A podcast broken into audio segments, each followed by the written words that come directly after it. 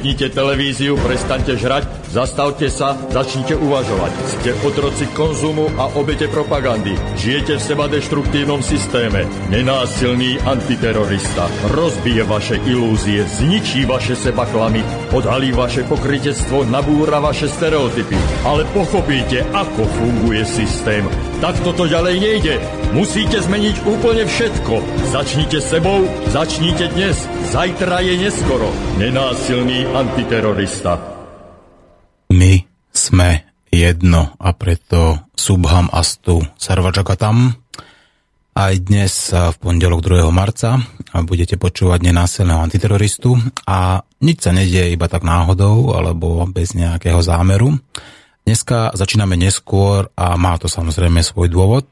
Dneska budeme mať priame spojenie s El Salvadorom a keďže tam je 7-hodinový časový posun, tak sme posunuli aj reláciu nenásilný antiterorista na tú pol druhú. A práve preto, toto je ten dôvod, prečo začíname dnes neskôr.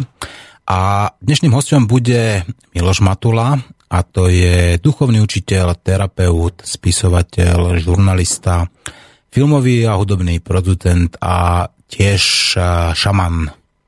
A už u nás bol a isto si ho pamätáte, mali sme práve a veľmi zaujímavú reláciu o Egypte a o šamanských technikách, ako o tej trošku tej histórii. A on je tiež autorom, respektíve producentom filmu o svatej Zdislave, ak si dobre pamätáte. Čiže je to zaujímavý človek, ktorý veľa cestuje a ktorý nám sprostredkuje svoje zážitky z tohto cestovania a ktorý nás prevedie, a respektíve ktorý nám vysvetlí, aké to je v súčasnosti sa nachádzať na Playa El Tunco, to znamená na pobreží Tichého oceána v krajine El Salvadore a už sa s ním pokúšam spojiť, takže vydržte mi sekundičku. Už to bude. Ano. Ahoj Miloši, tady, tady Martin zo Slobodného vysielača. Počujeme sa? Áno, áno. Výborne, takže zdravím ťa a predpokladám, že sa nachádzaš na pobreží Tichého oceána, áno? Je to tak, ano, jsem v El Salvadoru na pláži El Tunco. El Tunco. A aké tam máte počasie? Spýtam sa také tie bežné frázy najprv. No, tak počasí je tady nádherný, je stabilní, denně je tak zhruba v rozsahu 38 až 40 stupňů, voda teplá 30 stupňů. Aha, takže samozrejme kúpanie a také všetky tie, a, také tie klasické prímorské aktivity, ano? Všecko tady je, jenom, jenom samozřejmě úplně klasické klasické koupání tady není, mm-hmm. protože tady přece jenom tady to je surfarská oblast, takže sem jezdí surfery z celého světa. El Tunco je taková surfarská vesnička, takže jsou tady proti našemu hotelu La Guitarra jsou tady uh, velký vlny. Je, to, je tady takový ten point break, point break, to znamená ta největší vlna na, pro, pro surf. Takže když ty vlny se proskáčou, tak pak kousek dál se dá plavat už. Mm-hmm. No dobré, a je El Salvador bezpečná krajina? Uh, v podstatě v této oblasti ano. Já jsem samozřejmě zaslech, že tu a tam někde byly nějaké uh, nepříjemnosti. Uh, slyšel jsem, že třeba v San Salvador, což je hlavní město, se nedoporučuje chodit večer, a ono upřímně tam ani teda moc nic není, takže já jsem tam byl kdysi jednou, asi před třemi lety. A skutečně v San Salvadoru jako nic zajímavého nenajdete.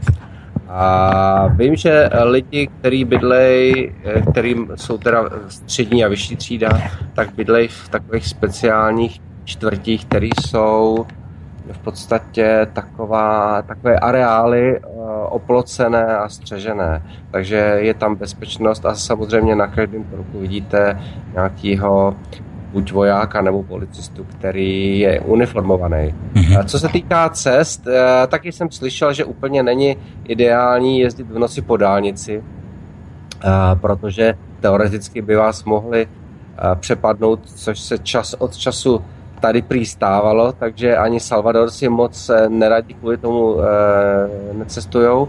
Ale my jsme teďka zrovna minulý týden, že já tady eh, jsem vedl e, meditační cestu po celé Střední Americe ta už teda skončila teďka v minulý týden, ale my jsme právě objeli, nejen, že jsme objeli tady ty pyramidy a archeologické lokality v El Salvadoru, ale navštívili jsme i Kopán v Hondurasu a pak jsme byli čtyři dny v Guatemala, znamená v Tikalu, což je úplně hm, taková severovýchodní část v oblasti Petén, téměř blížící se Yucatánu v Mexiku. No a z toho Tikalu, což bylo bývalé hlavní město Majské říše, jsme jeli do Antigua Guatemala, 11 hodin jsme přijížděli. To je, to sice s Máji nemá nic společného, ale je to takové nádherné koloniální město, které vlastně vzniklo během konkisty, když Španělé přišli do Střední Ameriky. No a pak už poslední naše zastávka bylo mystické jezero Atitlán, což je pro máje pupek světa. Takže tím pak končila ta naše, ta naše eh, cesta po Střední Americe. A, a základna ten... byla právě tady v El Salvadoru. Ano, a ten Atitlán se nachází v Guatemala? Prosím? A to jazero, to posvetné jazero Atitlán ano, ano, sa nachádza v Guatemala, áno? Jezero Atitlán je v Guatemala, áno. Uh-huh. No a čo okrem teda povedzme cestovania po týchto krajinách, lebo naštívili ste El, El Salvador, Honduras a Guatemalu, áno? A čo ešte okrem toho cestovania robíte? Hľadáte aj nejaké také tie, povedzme, duchovné spojenia s ľuďmi, alebo hľadáte nejaké duchovné spojenia s tými staršími civilizáciami?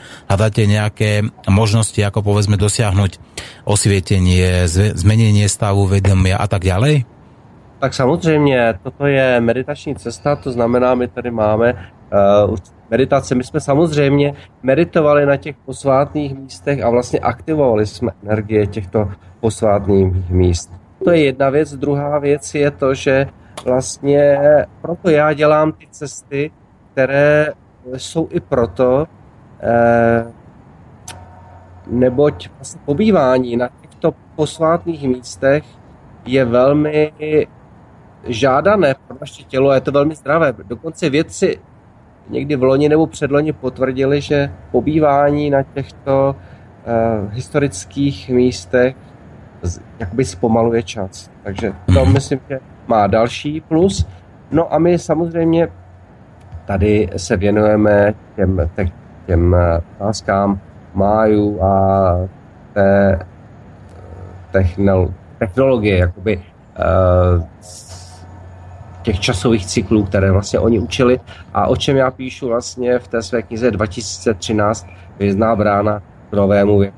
Takže tam jsou ty témata, kterými se zabýváme a já samozřejmě ještě kromě toho jsem byl i pozván tady uh, místním moderátorem uh, Luisem Dodelou do jeho speciálního rozhlasového vysílání Super uh, Deli. Uh, ten Luis je populární jako, jako v Česku Leoš Mareš, takže Aha. mě těší, že jsem byl vybraný do takového rádia a zabývali jsme se tam zejména tématem exopolitika, to znamená mimozemské civilizace. A já se tomuto tématu právě v té své knize věnuju uh, velmi dopodrobné. Jak v té své knize 2013 Vězná brána k novému věku, kde mám speciální celou kapitolu na téma exopolitika, ale vlastně májové sami uh, učili o tom, že oni dostali to jejich učení, ten majský kalendář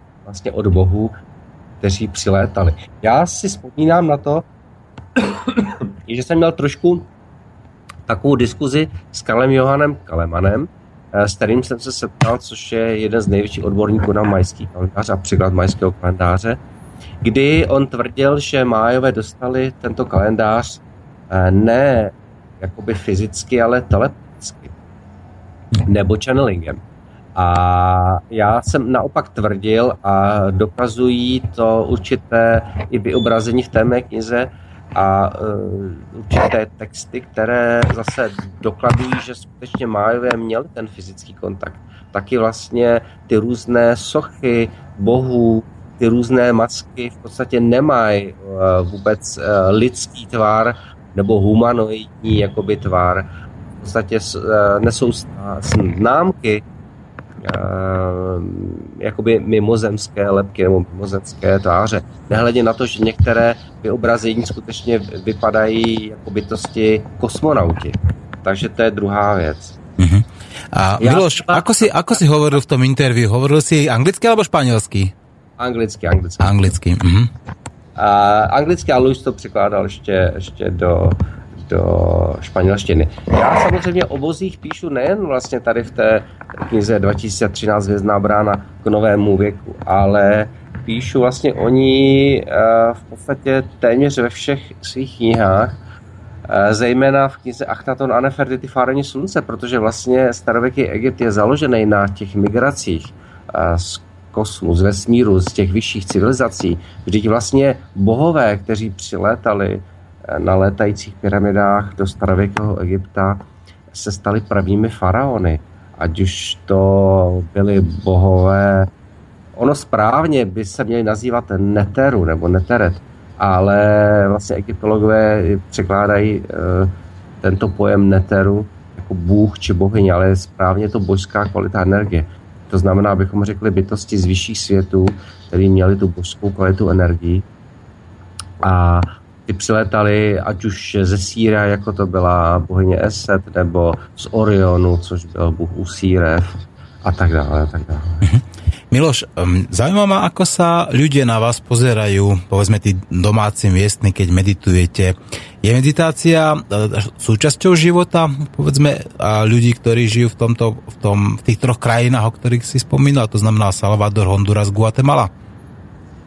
Tak uh upřímně uh, úplně do, dopodrobna netuším, ale zaprvé, když my jsme tady uh, na té pláži El Dunco, tak tady samozřejmě meditujeme na pláži. Uh, já učím tady lidi, uh, aby si sami naučili pracovat s energií slunce, protože o tom píšu uh, právě v té knize Achnaton a Nefertiti, Farání slunce, kapitole Sluneční věda, kdy vlastně eh, s touto sluneční magií a s touto sluneční vědou učil už Faran Achnaton a vlastně i to jeho učení je pro dnešek důležité více, než si myslíme. My bychom měli dívat na slunce a ne se tím skrývat, protože slunce je velmi důležité a já samozřejmě učím lidi, jak vlastně pracovat s touto energií slunce, zejména při východu slunce a západu slunce, protože my tady máme na pláži nádherné východy, které jsou Eh, téměř z moře a ten západ je zase úplně do oceánu. Takže eh, je to nádhera a pracujeme samozřejmě s tím, jak se pracovalo ve starém Egyptě. Eh, dneska možná znají lidi ten termín sun gazing. To znamená, ano, pracujeme s, s tím, že to slunce, tu energii a to světlo vlastně natahujeme vlastně přes oči, přes solární srdeční čakru i čakru šestou neboli třetí oko zase do šišinky a toto jsou věci, které jsou velmi uh, energizující a velmi spirituální. Mhm. Samozřejmě i aktivace uh, vlastně třetího oka, respektive šišinky, vlastně přináší uh, další rozměr, který samozřejmě je nepopsatelný. Miloš, keď praktizujete ten sungazing, tak pocituješ ty sám na sebe, alebo všímaš si na ľuďoch, ktorí praktikujú tento sungazing, že by potom boli menej hladní, že by nepotrebovali povedzme toľko jesť? Tak na sobě já to pozoruju, ale zase, zase upřímně, eh, že bych to pozoroval na ostatních, eh, se úplně nedá říct. Já jsem tady celou dobu na, na raw food, na syrové stravě. To znamená jím jenom syrové ovoce, syrou zeleninu. Mm-hmm. Je pravda, že to jednou třeba týdně poruším a dám si ty jejich, ty jejich pupusas, ale jinak v podstatě skutečně jsem na syrové stravě a ono je totiž rozdíl jíst eh, to ovoce, které my nacházíme v obchodech jak v Česku, tak na Slovensku, který se e, trhají nedozrálý a v podstatě ty, to ovoce je kyselý a bez těch vitamínů, ale tady skutečně je to úplně něco jiného. Tady to ovoce je dozrálé. Já si tady dělám mačkané džusy, protože tady máme samozřejmě dispozici kuchyni uh, v hotelu a takže já si odšťavňuju pomeranče a tak sladký pomeranče jsem skutečně nikdy v životě si nepamatuju, že bych měl i v Česku, i na Slovensku. Takže mm-hmm. samozřejmě rozdíl v té stravě tady je a nehledě na to, že ty citrusy, které se tady prodávají a konzumují, tak oni ochlazují. Právě tím, že ona je tady sezóna na citrusy, tak právě pro ně je to ideální, protože tady je takzvaně pro ně něco jako léto, protože to je období sucha neboli bez dešťů, kdežto v Evropě nebo vlastně tam, kde jsou čtyřiroční období, tak teď je ještě zima. A paradoxem je, že se z těchto krajin dováží teda to potržené ovoce do Evropy a vlastně místo my, aby jsme se zahřívali v Evropě, tak se ochlazujeme, takže proto jsou taky všichni lidi nastydlí, proto jsou všechny ty možné akce, eh, kdy to lidi kupují jak šílený po kilech, ale naopak v létě, kdy my bychom se měli ochlazovat, tak ty citrusy eh, v té míře jako v zimě prostě nejsou, protože ta, ta sezóna tom, v těch tropech prostě není. Jo. To znamená, vlastně je to všechno obrácený. Miloš, hľadať, prostě ideální. hľadať logiku a racionalitu v tomto systéme je asi celkom už zbytočné, by som povedal. Toto je taký ďalší príklad. Matrix. Matrix, Matrix áno, áno, je to taký Matrix, dobre.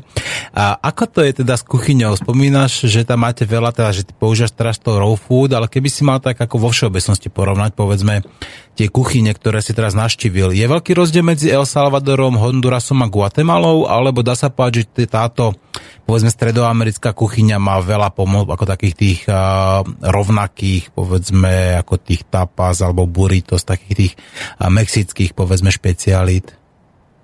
Tak uh, já jsem jet většinou teda tu syrovou stravu, takže úplně nemám srovnání, ale aspoň když jsem koukal do těch, do těch jídelních lístků, tak mi to připadá velmi podobný. Takže samozřejmě není problém uh, si dát k snídani, oni tomu říkají desayuno tropical, to znamená, to je ta tropická snídaně, takže to je, to je ovoce čerstvé, ať už je to ananas, papája, ať už je to pomeranč, banán, to je v podstatě takový jakoby základ a na to oni pak dávají ještě takový jogurt, buď normální nebo sojový. A na to vlastně oni posypou granolu, což je vlastně, e, jsou to takový ty, takový ty lupínky různý. Mm-hmm. To je jedna věc. Druhá věc, taková ta desayuno typico, co tady oni mají, neboli typická třeba El Salvadorská snídaně, tak tam máte vajíčko, fazole a osmažený, osmažený platános, což je trošku takový jiný banán. Takže to zase jejich snídaně tro, dají k tomu trošku síra, ale ten sír jejich je e, trošičku jiný. Je to něco mezi balkánským sírem a takovým takovou jakoby parenico, jo. Takže e, to je ta, to jejich desayuno typico.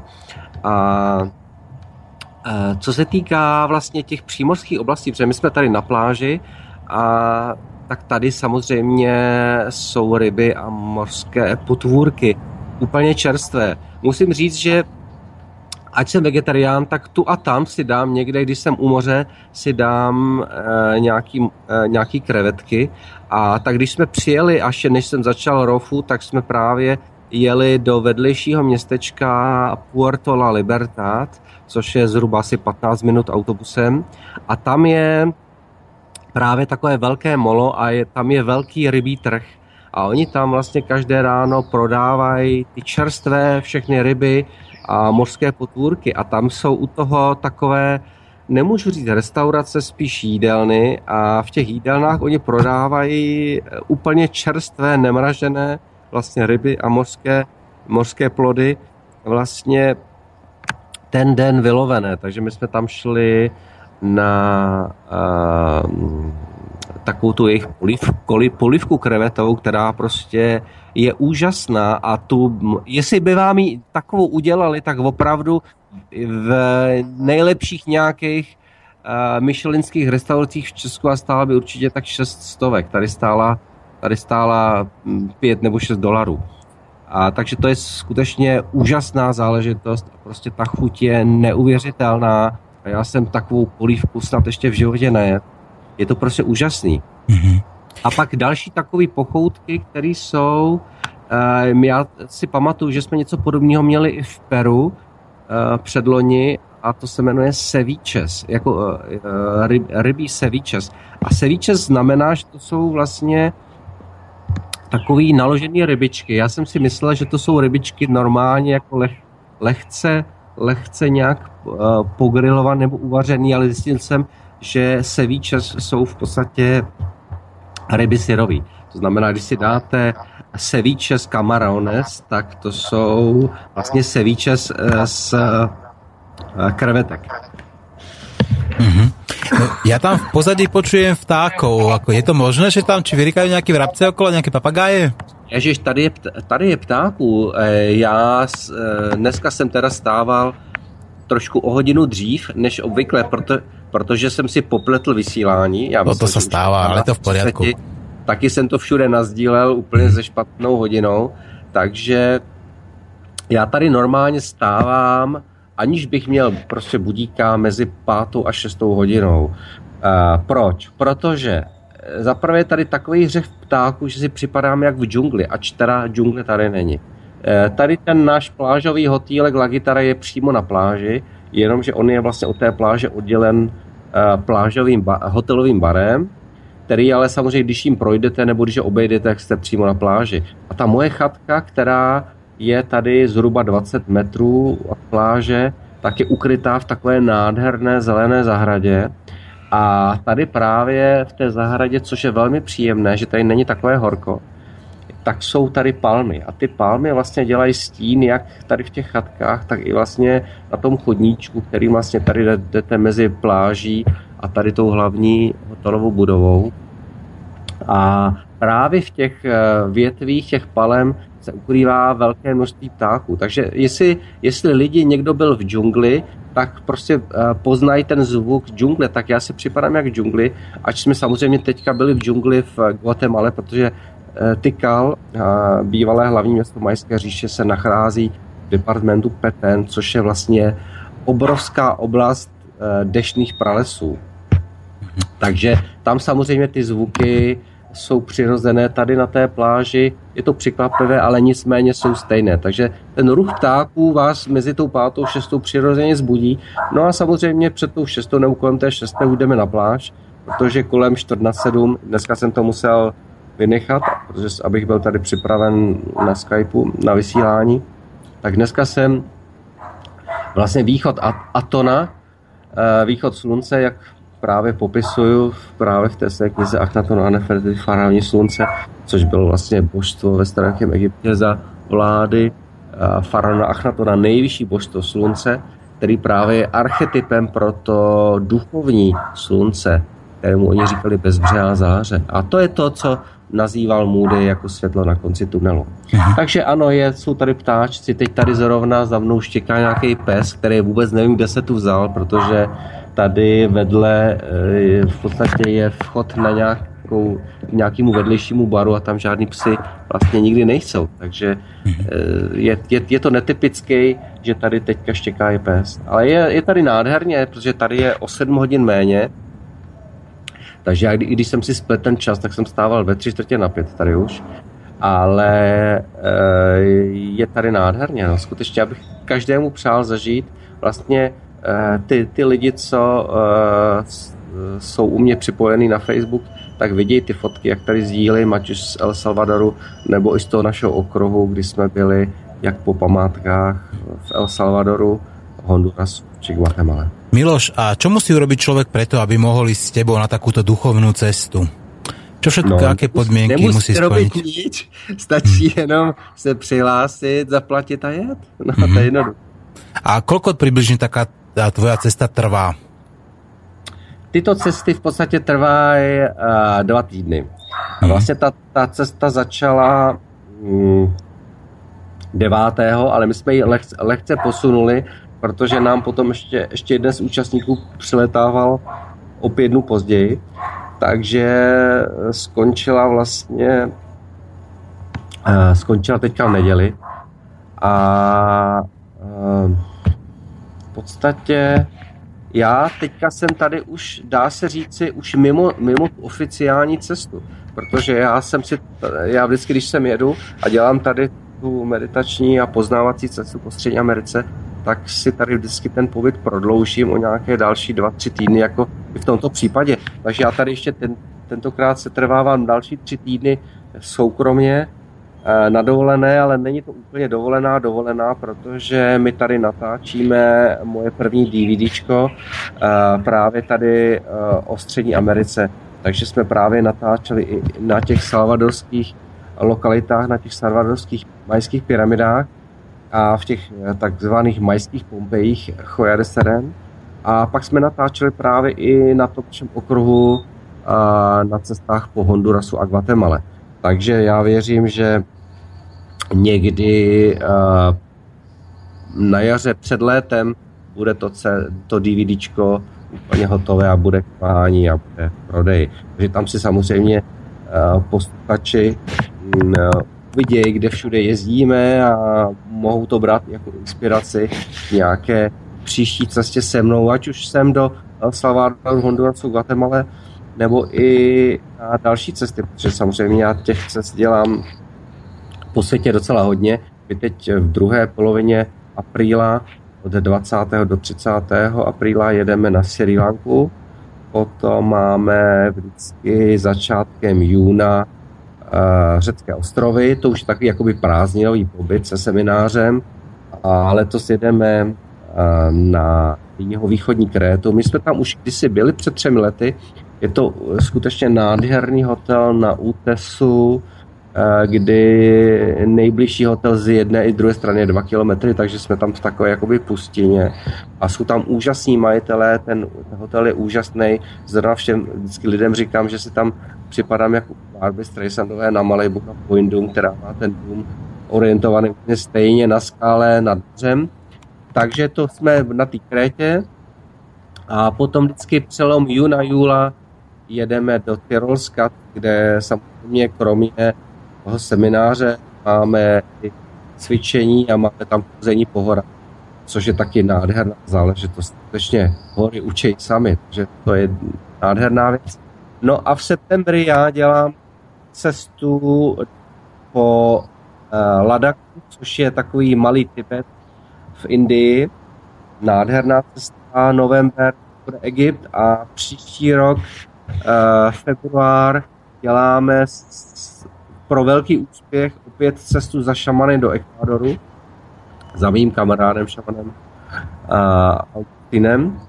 A protože my jsme tam byli teďka v novembri a v decembri a skutečně o tu cestu je velký zájem, takže už se hlásí lidi teďka.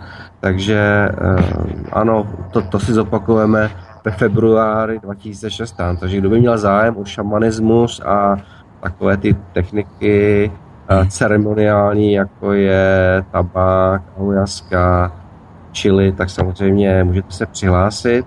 Ten Ekvádor, jako dlouho, ako dlouho trvá ten Ekvádor? Ten Ekvádor je tři týdny. Ten Ekvádor mm-hmm. je mhm. tři týdny.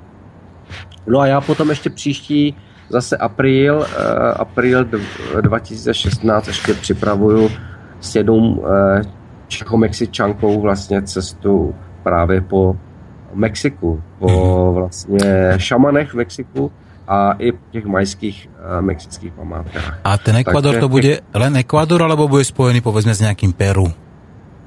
Ne, Ekvádor bude jenom Ekvádor, protože uh, já to mám i na tom mém webu milosmatuha.cz je, je popis té cesty, kterou jsme dělali vlastně teďka november, december a my jsme zhruba 9 dnů vlastně v džungli právě u rodiny toho šamana. Pak pokračujeme do právě té oblasti Teny, kde jsou samozřejmě ty velké kameny z petroglyfy. Pak tam jsou vlastně šamanské takové rituální jeskyně. A pak pokračujeme do uh, oblasti Národního parku Potopasí, což je oblast uh, velkých jezer a, a hor, činných vulkánů. Dia akorát nám teďka tady otvírají tady tu hlavní hotelovou část. Takže tam jsou nádherný vodopády. My jsme tam navštívili dva z nich a to je Pylon da Diablo a, a Manto de Novia. Pak jsme byli v v eh, tom městečku Páňos, což je v překladu lázně a skutečně to jsou lázně, protože tam jsou termální prameny a, a je tam několik termálních jakoby koupališť nebo bazénů. No a pak už jsme cestovali, eh, letěli jsme na pláž, kde jsme strávili asi čtyři dní nebo pět dnů jsme byli právě u oceánu taky. Něco v takovém podobném středisku, jako jsem já tady, ale tam to bylo úplně takové odlehlé. A, a pravda je v tom Ekvádoru to počasí teda nebylo to moře takové, jako je tady, protože já jsem tak zvyklý, že tady skutečně, když přijedu celou tu dobu, než odjedu, tak je zhruba těch 40 stupňů a ta voda 30 stupňů a tam vždycky bylo jeden krásně, jeden zataženo, jeden den krásně, jeden zataženo. Takže ale nicméně bylo to krásný, ono, když si vemte, když jste v decembri takovým nádherným počasí, tak je to samozřejmě velká změna pro nás, kteří jsou v Evropě zvyklí na šedivou zataženou oblohu a, a na to, že slunce v podstatě moc nevidíme a tam to slunce teda je často. Mhm. Všetky tieto cesty, ktoré robíš, tak nazývaš ich, že sú to meditačné cesty alebo nejaké duchovné cesty a je dôležité, aby ten účastník mal povedzme aspoň nejaké základy té meditácie? No, nemusí mít. Ano, nazývám je meditační cesty, protože tady meditujeme, ale samozřejmě vím, že občas byli i lidi, kteří eh, nemeditují a třeba meditovat ani nechtěli, že prostě jenom zajímá je, ať už eh, eh, ty ceremonie, anebo je zajímaly jenom v podstatě některé ty památky, takže prostě jeli s námi a my, když jsme si meditovali, tak oni si prostě buď se někde procházeli, nebo si prostě někde tak jako jenom spočinuli. Ale většina lidí, nebo v podstatě většina eh, z těch lidí meditujou. Samozřejmě my se snažíme meditovat právě na těch silových, na těch posvátných místech, kde ta energie je prostě je úplně jiná. A samozřejmě i vlastně těmi našimi meditacemi my zase ještě znovu, znovu aktivujeme právě ty silové posvátné místa, které vždycky byly silový a posvátný pro ty starověké civilizace. Ono není náhoda, že oni ty místa zakládali tam, kde je zakládali, protože oni ležejí vlastně na těch lejliních, a to jsou ty energetické siločáry planety Země, kde skutečně se zbíhají ty, ty energetické toky. Mhm. Miloš, a Približne ako dlho meditujete, povedzme, denne? Či záleží to od toho skutečně toho místa, kde se nachádzate? Je to, je to individuální, ale třeba když jsme na pláži, no tak eh, tady pracujeme s tím sluncem. Je to zhruba eh, 20 minut eh, ráno při východu slunce a zhruba těch 20-30 minut při západu slunce.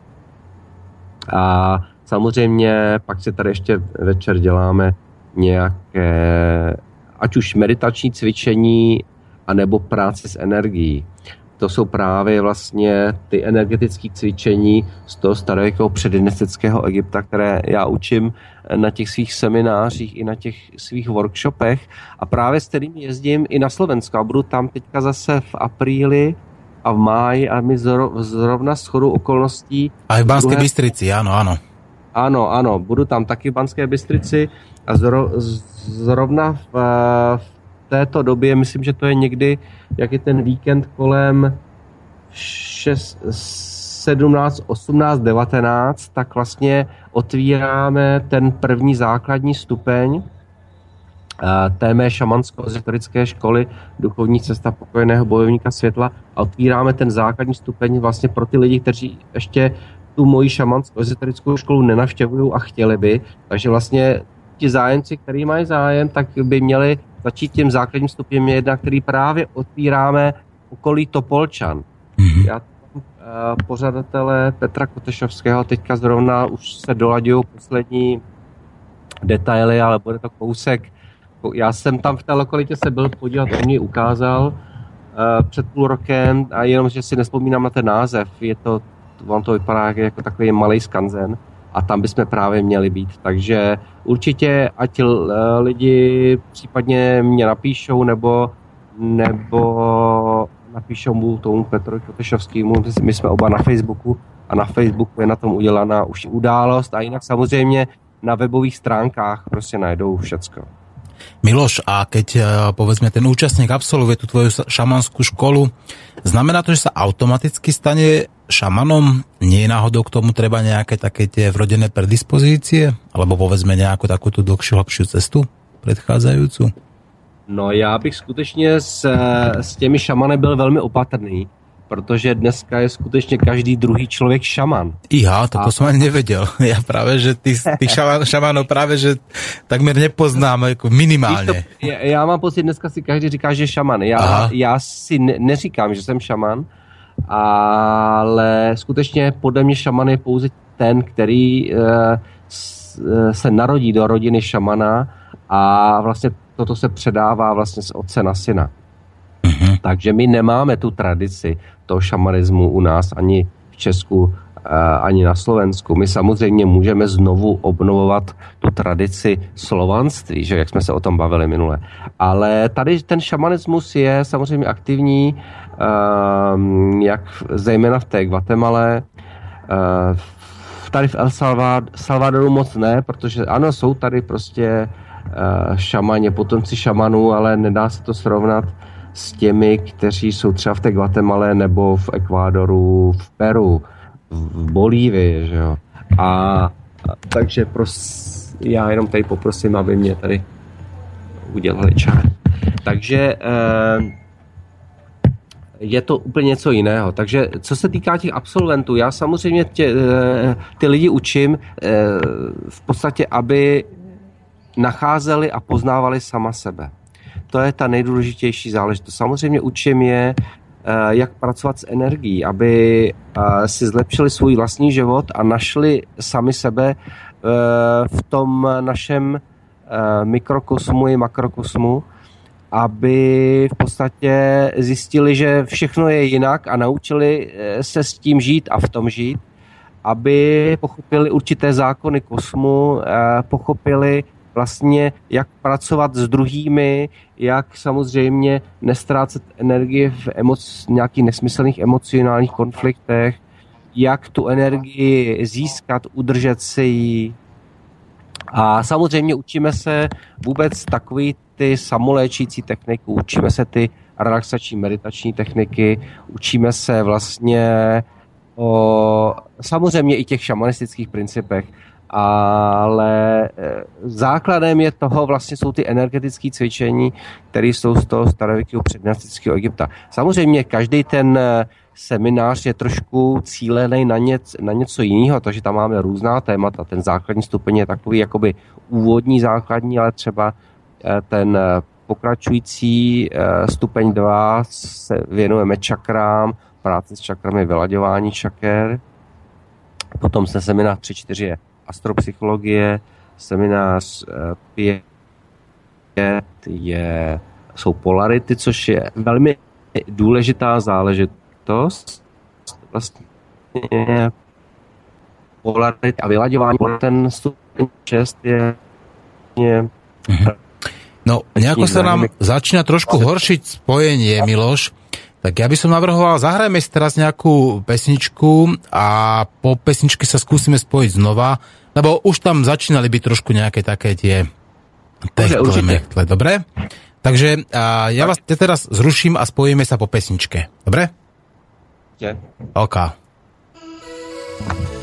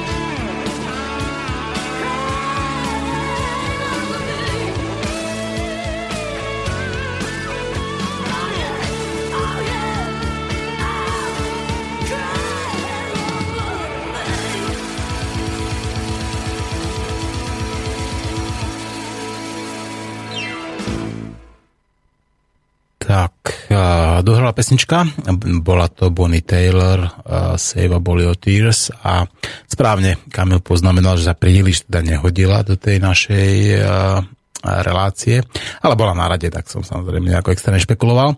Zahráme potom možno niečo inšie. No a teraz čakáme znova na spojenie s El Salvadorom. Spájame sa s, s plážou Playa El Tunco, na ktorej sa nachádza Miloš Matula a ktorý nám rozpráva teda o, toj, o tých svojich meditačných cestách, duchovných cestách, ktoré sa odohrávajú rôzne a už ho tu hada máme.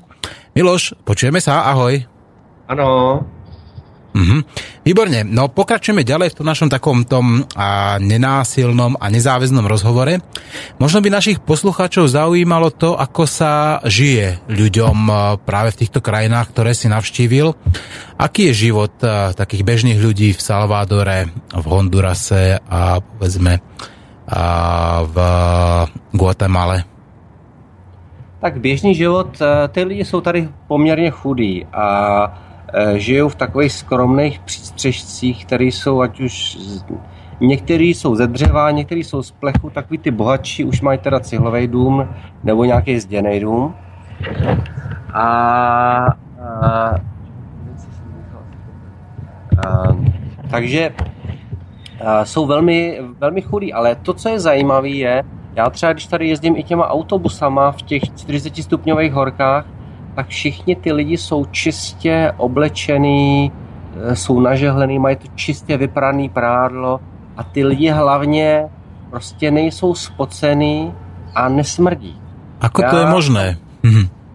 Já si myslím, že je to i určitě stravou co ty lidi jedí, protože já když kolikrát, nevím, jak je to na Slovensku, protože tam se nepohybuju dopravníma prostředkama, ale já když třeba jedu v Praze někdy těma dopravníma prostředkama nebo někdy jedu ráno na jogu, Uh, prostě kolem sedmí hodiny, tak už tam ty lidi prostě jsou uh, spocený, nebo neumytý, nebo mají propocený oblečení.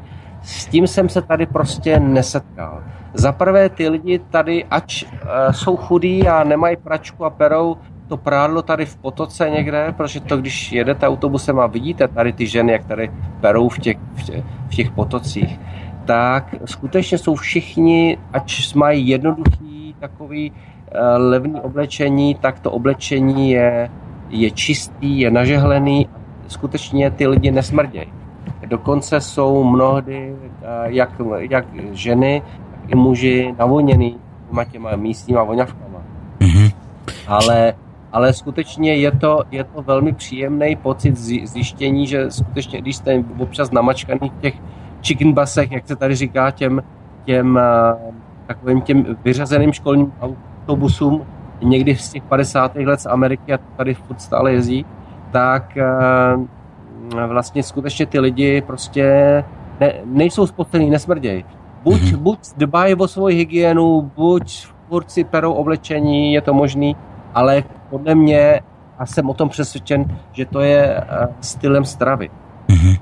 Čiže napriek tomu, že sú chudobní, tak napriek tomu sú čistí, upravení, voňaví. A tak. zaujímavá, sú tí ľudia spokojní? Alebo vidíš, že sú také, povedzme, tie nešťastné, smutné tváre, tie strhané, ustarostené, vystresované, povedzme, ako ksichty? Ak, ako, aký se tam ľudia v tomto? Jakože bych tady viděl strhaný a smutný, nešťastný, to se úplně nedá říct, tak eh, samozřejmě se tady najdou lidi, kteří se třeba neusmívají, ale většina z nich se usmívá a podle mě jsou v pohodě a ono to vidíte hodně na dětech, ty děti jsou šťastní. Mm-hmm. No keby si to porovnal, povedzme, usmievanie sa teda v Čechách a povedzme v tých krajinách, ktoré si teraz navštívil. Viacej z tej Strednej Ameriky alebo viacej v Čechách? No, tak kdyby jsme se bavili o pohostinství, mm-hmm. na Slovensku, v Česku a tady, tak samozřejmě jsou velké rozdíly, protože Eh, tady ty lidi jsou vůbec rádi, že mají práci, jsou rádi, že někdo přijde do té restaurace nebo kamkoliv a jsou pohostinní, milí a můžete cokoliv a udělají vám cokoliv. Eh, my jsme měli teďka zrovna zážitek, když jsme jeli eh, k tomu jezeru Atitlán a jeli jsme právě do toho městečka Panachachel a hledali jsme tam nějaký hotel. Hotel jsme nemohli najít, protože byli buď eh, drahý nebo obsazený. A pak jsme teda jeden našli a už bylo kolem, já nevím, 11 hodin večer, my se tam teda přijeli pozdě, my se tam přijeli nějak kolem půl desátý, desátý. A protože jsme přejížděli z Antigvy. A takže eh, když jsme se ubytovali, tak jsme říkali, že se jdeme někam ještě najíst, bylo 11 hodin. A teď zrovna jsme viděli, že už skoro všechny ty restaurace kolem toho hotelu jsou zavřený. A jak akorát odcházeli tam nějaký lidi, my jsme vůbec nevěděli, co to je. A když zjistili, že hledáme něco sní, k jídlu, tak vlastně oni to byli lidi z restaurace, kterou už zavřeli, chystali se domů. A když zjistili, že jsme tam my tři, ještě, že bychom si něco dali, tak tu restauraci kvůli nám otevřeli a to jídlo nám připravili. To no to by se na Slovensku nestalo, toto. To, to se vůbec nestane. Tam skutečně speciálně vidím, když tam speciálně vidím a ty na, naštvaný mm. kyselý servírky a, nebo naštvaný číšníky, prostě už jenom vůbec, jako, že tam ano. vejdete. Presne, že, že varíme do 3 štvrte, ako už je, povedzme, a, je pol. A když, a když vegetariánské jídlo, tak jenom vyprážaný sír. Áno, áno, áno. A ještě, ještě bude zázor. So šunkou, pozor, so šunkou ještě, ano. Tak. No, když, když ním nebude šunka. No. tak to jako oni povedia, že to je za šunko, to je v pohodě, no. no, takže... Ale tak já věřím, že se to zlepší, protože skutečně já se na ty lidi usmívám a i když jsou nepříjemný, tak věřím, že to půjde. Já musím říct, že jsem byl mile překvapený, když jsem přejížděl z Topolčan do mm, Ježíš, tam jsem to do partizánského. Mm-hmm. Do čajovny a dal jsem si před partizánským, uh, jsem si dal oběd v jedné pizzerii a uh, ne, chtěl jsem, jestli mají nějaký, já nevím, čaj z čerstvý máty, protože nějak byl, bylo, byla zima, že to bylo v januári, z čerstvý máty nebo z, z čerstvého zázvoru a říkali, že nemají, nemají, no a nakonec ta paní, i když byla taková trošku smutná, ne naštvaná, smutná, tak nakonec jsem se na ní usmíval, tak nakonec řekla, že tam ještě kousek teda zázoru našla, ač to nemají teda na jídelním lístku, takže mě ho udělá. No tak samozřejmě, to jsem jí moc pochválil a ona byla taková jakoby, myslím, že to udělalo hodně dobře.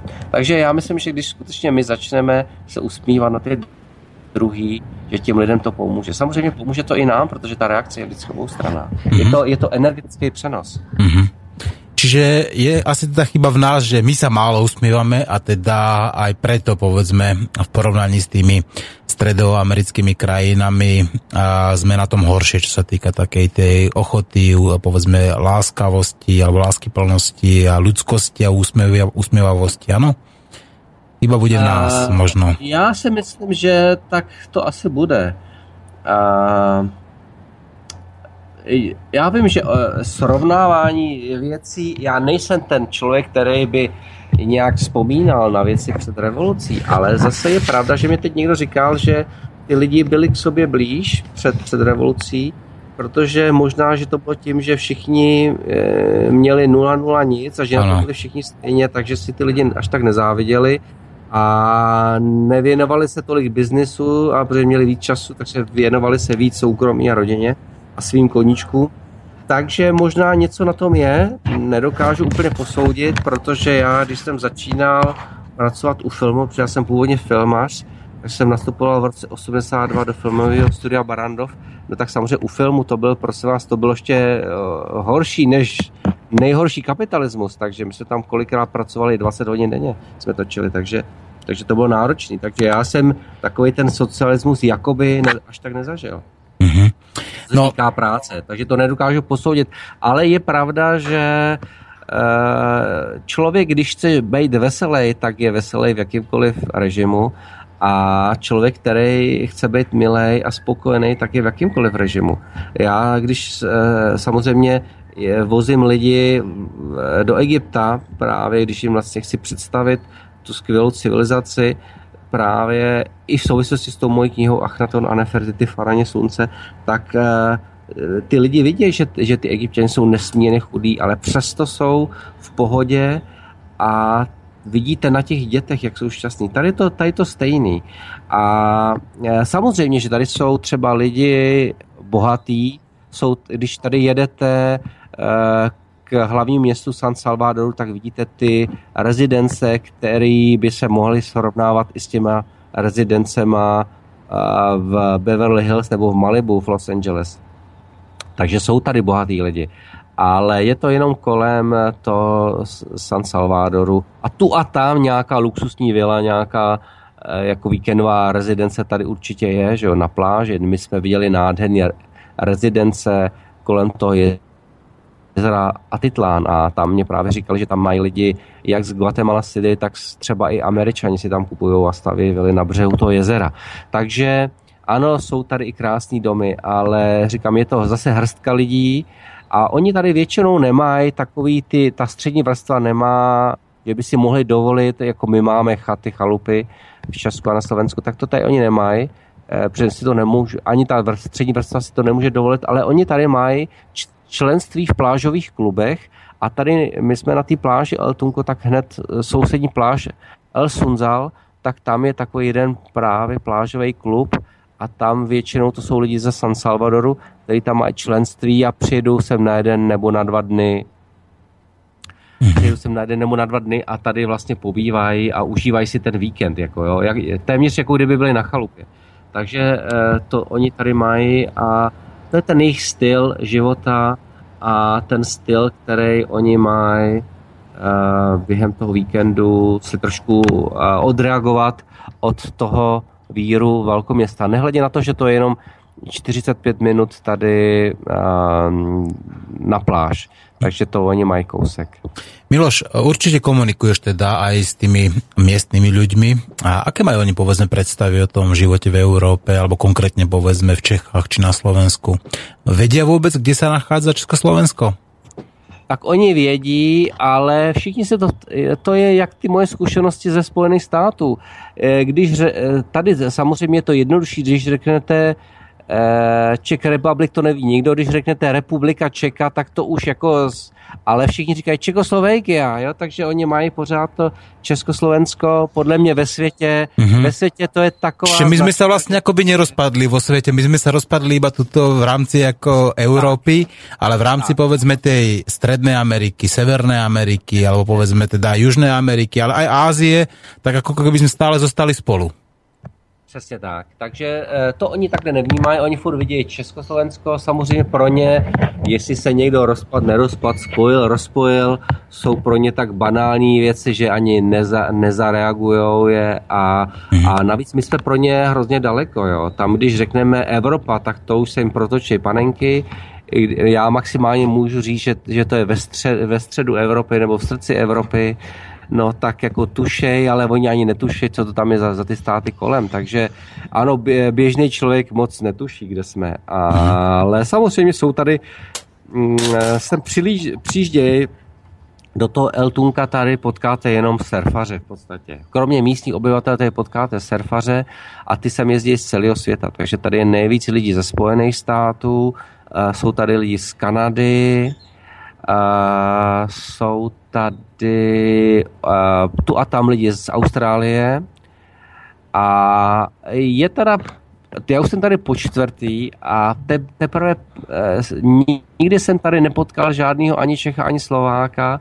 Dokonce mě někdo vyprávěl, že možná v jednom hotýlku tady byl někdo takovej před pár lety ale teď je otázka, jestli skutečně to bylo zbožný přání, nebo to byla realita. Ale teď, teď teprve jsem tady potkal jednu holčinu, e, ze Slovenku, která tady se objevila úplně náhodou, je to cestovatelka, která jsem přijela vlastně z Mexika a je teď tady nějakou dobu. A, takže to je první vlastně Slovenka, kterou jsem tady potkal. Mm-hmm.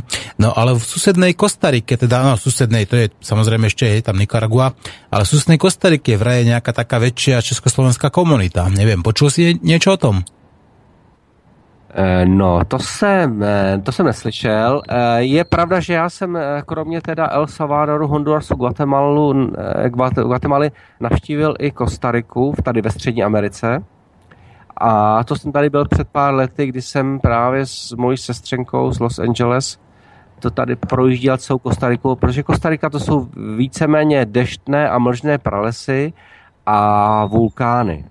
Takže to je krásná země, ale ta je až pod Nikaragou, protože my jsme tady, eh, my sousedíme na eh, severo, eh, v severozápadě tady s Guatemalou, na východě to je Honduras a na jeho západě je to Nicaragua.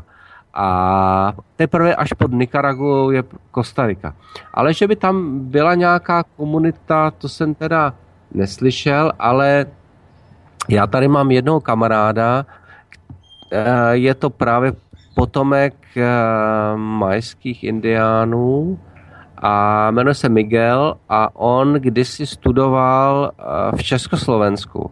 On tam potom měl, nevím, jestli se oženil, ale měl tam každopádně děti, které tam do dneška má ale on se pak nějak vrátil zpátky sem, takže my, my se vždycky, když jsem já v El Salvadoru, tak se vždycky potkáváme a on byl i jedním z těch, který vlastně mě předpověděli, eh, že se vrátím a napíšu tu knížku, takže, takže tomu taky patří dík. Takže s tím jsme se tady sešli eh, před týdnem a pak jsem tady náhodou potkal na pláži, najednou přišel chlápek, Salvadorec, který takovou poměrně plynulou češtinou tady začal. Vážně? Že, Zajímavé. Eh, normálně představ si, mm-hmm. Martin, než jsi přišel a takovou tou docela legrační, tou salvadorskou češtinu začal říkat, jestli náhodou nejsem Miloš Matula, protože mě viděl někde na Facebooku a že jsem určitě kamarád Miguela a že ho má taky na Facebooku, tak jsme si začali povídat a on říkal, že studoval taky na pláži a že... Češtinu študoval na pláži, či to ako? Pardon, že, že studoval v Česku. Aha, takto. A, a, že tam i nějakou dobu žil, no a že se pak vrátil. Že tam má samozřejmě plno přátel, ale že někteří prostě s ním komunikují, někteří ne. Někteří ne, právě on se domnívá, že možná nejsou tak úspěšný, třeba jako je on, tady pracovně. Ani nevím, nevím, co dělá, protože slíbili jsme si, že se propojíme na Facebooku zatím nějak uh, uh, se neozval, takže uvidíme, no. A takže Miloš, to bylo takový zajímavý. To bylo, čo to vlastně ty lidi, by sme mali tak zhodnotit, žijú? Je tam jako nějak, povedzme, je tam nějaký priemysel? Uh, jsou tam nějaké také tie sweatshopy, alebo je to celé o tom nějakom tom turistickom ruchu? Povedzme ten konkrétně ten El Salvador. Jestli průmysl netuším, protože jsem skutečně žádný takový tovární hrůzy zaplať pámu tady neviděl, ale mm, tak samozřejmě oni mají ten rybolov, že to tady je, to tady to je velký trh, to skutečně, když se jdete tady podívat do toho La Libertad, což je to vedlejší městečko, tak tam je na tom molu obrovský rybí trh. A vlastně těma rybama tady oni eh, nejenže zásobují sami sebe, ale všechny ty restaurace a ty rychlé občerstvení a že jich je tady požehnaně. Jo. Tady já vždycky říkám, že tady u nás v Eltunku jsou tady jenom dvě ulice, což je pravda. Jedné z nich říkám Pátá Avenue, to je taková ta hlavní, jakoby, kde je nejvíc těch, eh, těch jako v úvozovkách restaurací, ale samozřejmě nemůžete si myslet, že to je restaurace v tom stylu, jak my jsme zvyklí. Jo. Tady prostě někdo udělá plechovou střechu, dřevěný sloup, všechno je to otevřený, dá si tam tál, aby mohl dělat popůstat a už má restauraci. Takže, takže tady mít restauraci je velmi jednoduchý. A to nepotřebuje k tomu ani nějaké také všelijaké ty povolení a povedzme jako tuto, vieš, jakože nerezové dresy a po označení umývadla na toto, vieš, je, jako... Já myslím, já myslím, že oni tady nemají Evropskou unii, takže oni jsou tady v klidu. Takže, oni jsou v pohodě, takže ano. To, oni jsou šťastní, že nemají Evropskou unii a že mm-hmm. nemají takový ty byrokraty. I když teda musím říct, že Um,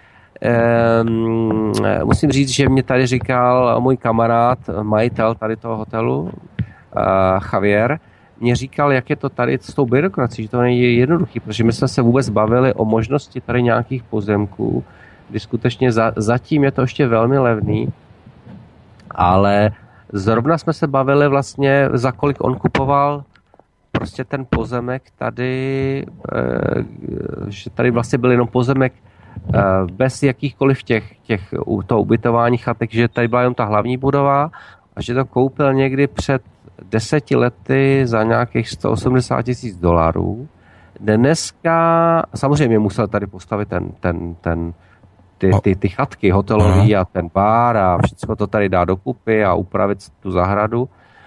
Ale dneska prodávají tady, eh, tady kousek hned vedle jednou tak velký pozemek přímo na pláži a chtějí za něj už milion dolarů. On teda říkal, že za těch milion dolarů, že neví, kdo to koupí, že možná ta cena půjde dolů na 700 tisíc dolarů.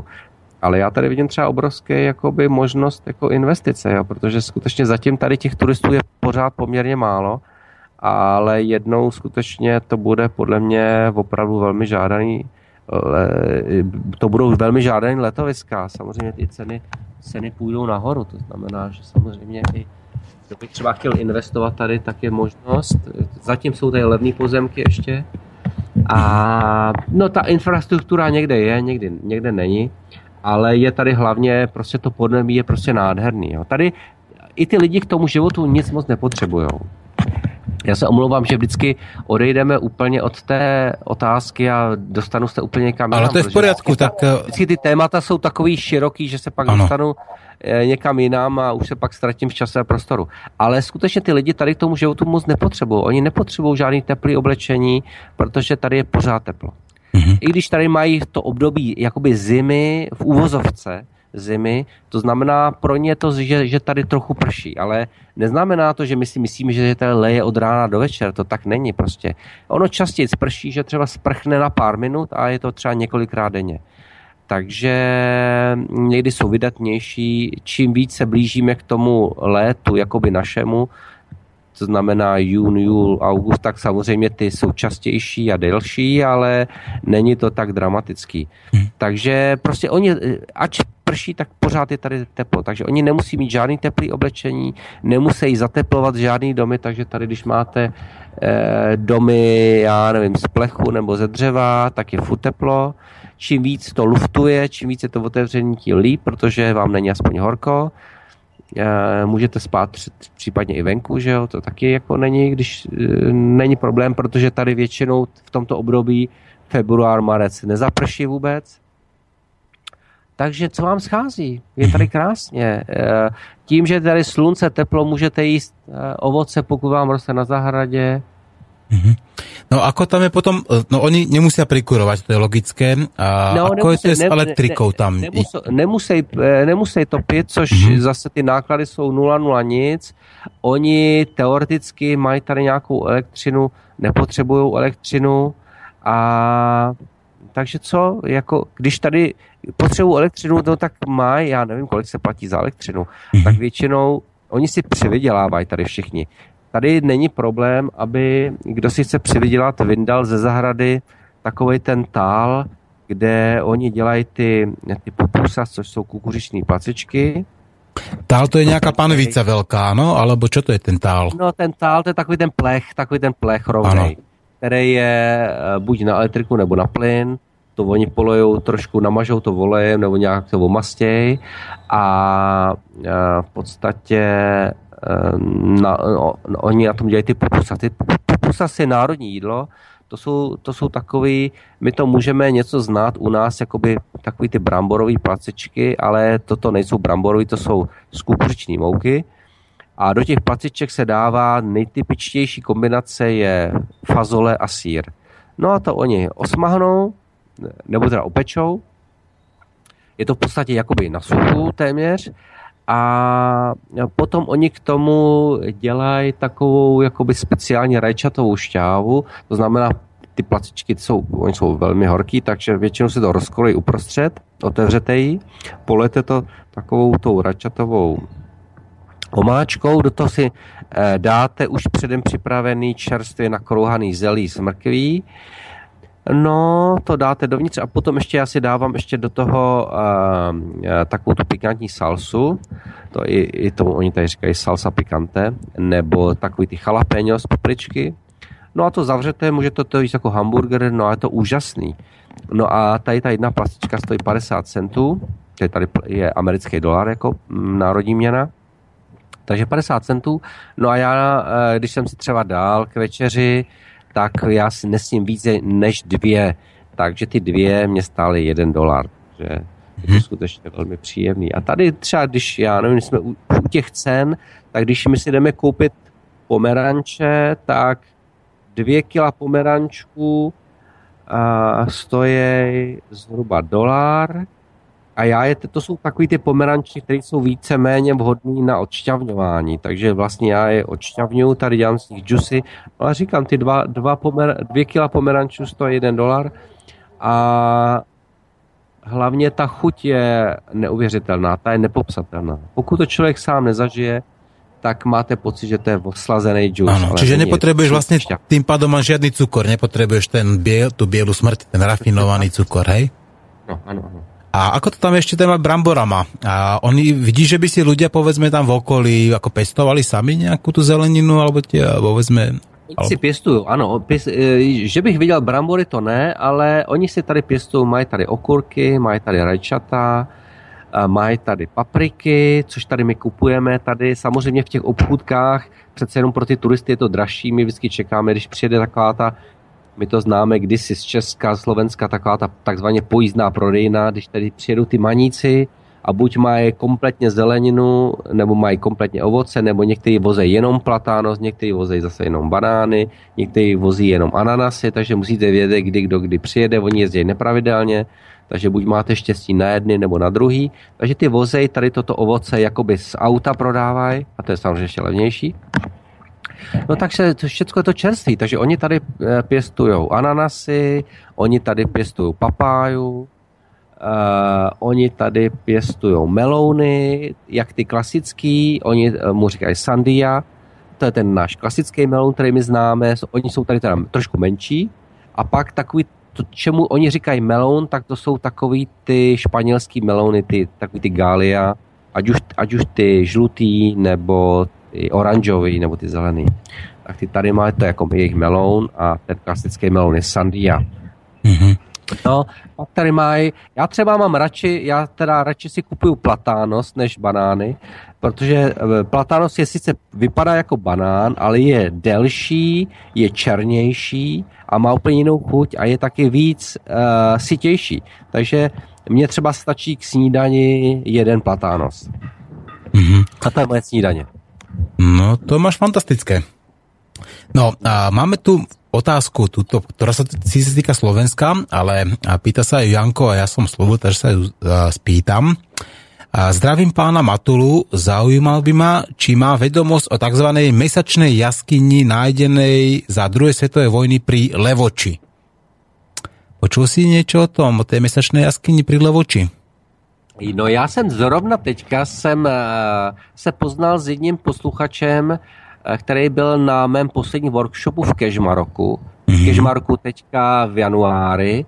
A on má i nějaký hotel v Tatrách, nebo penzion v Tatrách, tak jsem se tam byl podívat. A tak jsme si začali povídat a velmi uh, sympatický chlapík, který mě právě o té měsíční jeskyni říkal. Ona, to, co jsem slyšel, tak je samozřejmě nepřístupná, protože nejdřív tam byly, eh, dřív tam byly že jo, sovětské jednotky, teď tam jsou, jak jsem zjistil, údajně americké jednotky, takže to, co já vím, ta měsíční jeskyně je eh, nepřístupná. Ale to, co jsem slyšel, samozřejmě zase souvisí právě s tím tématem slovanství, Eh, co třeba i hodně na Slovensku propaguje Žaroslav. A i tady, eh, tady na vašem rádiu se tomu věnujete, což je výborně. A eh, ty jeskyně jsou, ta jeskyně by měla mít obrovné kvality jako jeskyně, které jsou třeba v Peru nebo v Ekvádoru. Já, my, když jsme teďka byli v Ekvádoru, tak jsme byli právě i v těch dvou jeskyních v oblasti Teny, Tena to je takový městečko, který je vstupní brána do džungle, do amazonské džungle v Ekvádoru. Takže tam jsou taky dvě jeskyně a právě mi říkal Aučo, že z té jedné se dá dojít až bůví kamkoliv, že se člověk může ztratit a vůbec se nemusí vrátit. A to je právě to, co popisoval jeden můj dobrý známý z Prahy, já mu říkám mimozemšťan, protože on mimozemšťan určitě je, ale teď je skutečně prosím vás ztracený. Buď se teda vrátil někam na nebesa, nebo je ztracený v nějakém tunelu, nebo je v jiném časoprostoru, protože i jeho daleko bližší známí ho hledají u mě. A je to jistý pan profesor, a nemůžu říct to jeho jméno, protože by si to určitě nepřál, ale on mi vyprávěl o těchto tunelech, které existují a že s nima uh, osobně pro, on procházel. Některý vedou z Afriky a z té Afriky, že dojdete za dvě hodiny do Evropy a že z, Peru dojde, že z Peru dojdete tímto, těmito chodbami za 6 hodin do Evropy. Takže uh, věřím, že to jsou časoprostorové smyčky. Já vlastně o těch smyčkách a těch hvězdných bránách právě píšu v té mé knize 2013 Hvězdná brána k novému věku. Mm-hmm. No práve o túto knižku je inak záujem, pretože ľudia sa pýtali na ňu Jinak, jinak děkuji posluchači za tu otázku a samozřejmě bych rád se tam do té jeskyně dostal, takže pokud někdy někdo zjistíte, jak se to dá udělat, mm-hmm. tak mě určitě napište na Facebook nebo na mém webu milosmatula.cz mám taky e-mailové adresy, takže samozřejmě jsem k mání. Mm-hmm. A, takže rád bych samozřejmě se tam na, na, podíval, protože je to jed, jeden z předmětů mé touhy. A ešte teda máš nejaké túžby ďalšie? Ešte si sa nedostal, povedzme, z toho väčšného kolobehu túžok? Já ich mám, ať už, ač, když už touhy pak nebudou, tak člověk snad už bude mrtvý. Ale já myslím, že člověk musí toužit, že člověk musí žít takový ten život v té touze, protože já vždycky, když jsem skutečně po něčem toužil a zaměřil jsem se na to, tak všechny ty věci přišly. A právě e, tam musí být ta touha, ta vášeň. Člověk musí být vášnivý k životu. E, a to je to důležité. Vlastně jít vášnivě za těmi svými uh, horizonty, za těmi svými cíly, vlastně dávat si ty, ty přání před sebe, mít ty věci, na které se těšíme, pro co je dobré a hezké žít. To je určitě důležitý. A to je právě to je prosím vás ten vnitřní oheň, který my v sobě musíme jakoby um, rozhořet. Rozhořet ho, rozfoukat ho, rozho, rozhořet ho, ohřet jim a zapalovat tímto ohněm právě ty druhý. Já často vidím, uh, vidím to jak v Česku, tak na Slovensku a je to možná tím, že nemáme tolik toho slunce, uh, že ty lidi mají málo energie, že působí takovým unaveným dojmem, jako že je nic nezajímá, oni se nezajímají, jenom přijdou domů, lehnou si k televizi nebo jdou do hospody a, a tak dále a nemají životní smysl nějaký, žáků životní touhu, nemají něco, o co by se zajímali, nebo touhu se o něčem s někým podělit. Já vždycky jsem měl sam jenom touhy eh, něco prostě ze sebe vydat, prostě, protože ty energie, které přeze mě jdou, tak prostě já, kdybych ty věci nenapsal nebo nevypřednášel, tak bych snad prasknul. Jak ty energie, ta energie, tím, že jsem kanálem té vyšší energie, tak prostě ta energie musí plynout dál, ať už na ty přednášky, nebo na, na léčení, nebo samozřejmě do těch mých knih a i do toho meditačního CDčka, co jsem teďka vydal. Mm-hmm, no, tak samozrejme je výborné, ja som ho už počul, teda musím povedať, že sa mi veľmi páčilo. A ja by som navrhoval teda, zahrajme si ešte ďalšiu pesničku a, a po pesničke sa znova spojíme, pretože už tam znova bolo počuť nejakú trošku tú ozvenu, tak znova sa nám podarí trošku to e, spojenie obnoviť. Dobre? Ano. OK, takže za, po pesničke sa spájame. Zatiaľ. Zase po pesničce, ano, jo. zatím. Tak a my si zahráme Los Van Van a Radiohead a bude to High and Dry.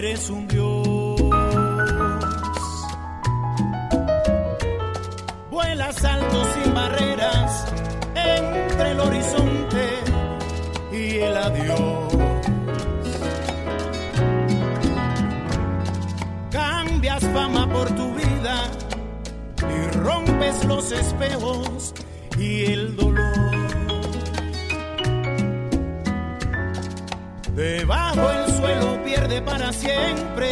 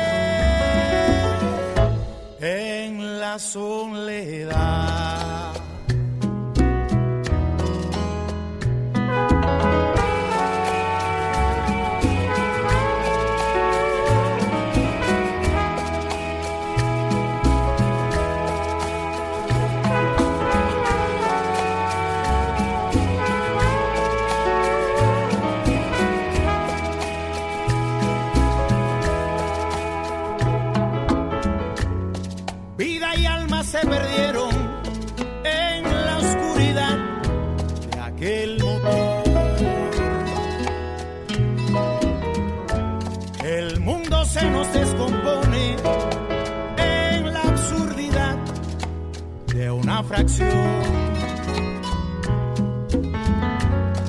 Tus deseos y motivos se quedaron suspendidos en el reloj.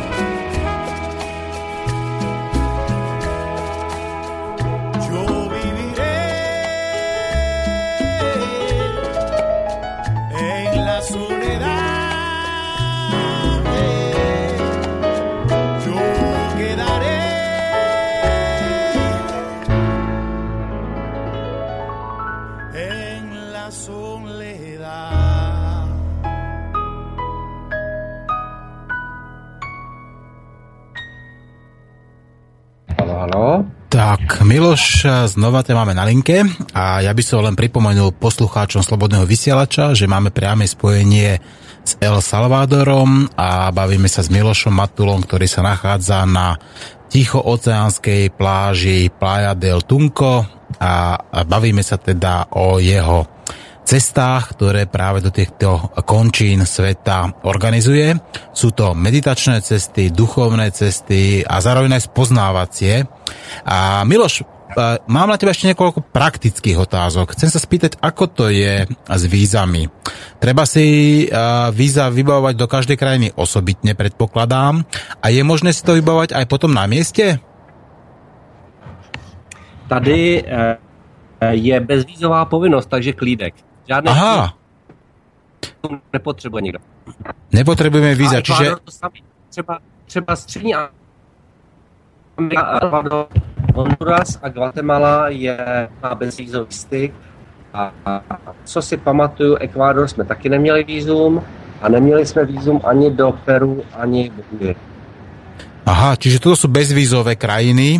A, a ktoré sú tam konkrétne vízové? Keby sa napríklad, keď už sa bavíme o Kolumbii, tak Kolumbii tam už treba to vízum, áno? Uh, to já určitě netuším, zatím do Se neplánuju, takže až to bude, tak samozřejmě Aha. zjistím, mhm. ale teďka Kolumbii nemám. Vím, že uh, myslím si, že je vízové, vízová povinnost na Sri Lanku, kam pojedeme v druhé polovině apríla, ale to si taky teď nejsem jist, musím se samozřejmě podívat do těch propozic, vlastně, které mám, ale všechno zase e, najdou posluchači na těch mých webových stránkách bihosmatu.cz, protože některé cesty pořádám jako třeba tu střední Ameriku, některé cesty vlastně mě pomáhá organizovat cestovní kancelář Authentic Travel. Takže ty mm-hmm. samozřejmě to pro zemce, jako teď, teďka jedeme do, na tu Sri Lanku a v září do Ladaku, tak tam oni samozřejmě těm zájemcům a, ta víza zajistějí. Mm-hmm. Samozřejmě máte ty různé cesty a právě i pro posluchače ze Slovenska Oni uh, se můžou připojit, může, můžou letět buď z Bratislavy nebo z Vídně, což je samozřejmě blíž než z Prahy. Pokud chtějí sami, pokud si chtějí sami sehnat letenku, je to možné.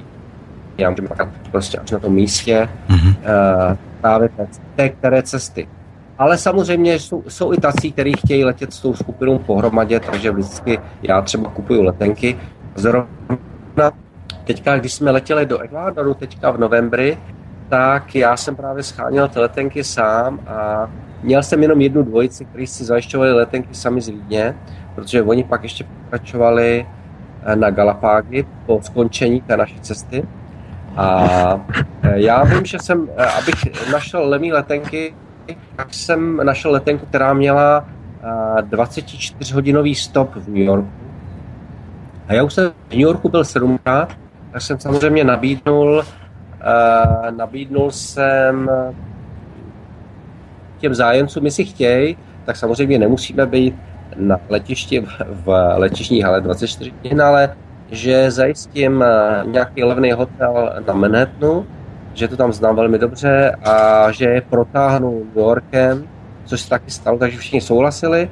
Takže vlastně jsme jakoby navíc jako extra měli uh, ten jeden den v New Yorku, což bylo velmi fajn, a ty lidi si to myslím, že užili, takže jsme jeli z, let, z letiště New York, jsme jeli vláčkem přímo na Manhattan, uh, pak jsme pěšky prošli pár, pár ulic a došli jsme až na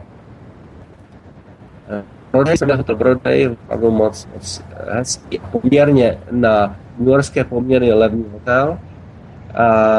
Uh, my jsme akorát byli ještě před uh, tou ahujaskou ceremonií, takže já jsem říkal, že se trošku, eh, trošku v tom New Yorku opijeme v úvkách, jsem to musel v legraci. A my jsme si měli skleničku, protože jsme byli právě v té, v té dietě před ahojaskou, takže jsme nemohli ani pít a nemohli jsme téměř nic jíst, takže tam zase jsou ty mé oblíbené eh, salát bary všude možně, v New Yorku na Broadway a na té 6. 7. ulici takže jsme si tam právě do těch salátbarů šli a vybrali jsme si jenom to, co jsme mohli jíst, což bylo fajn.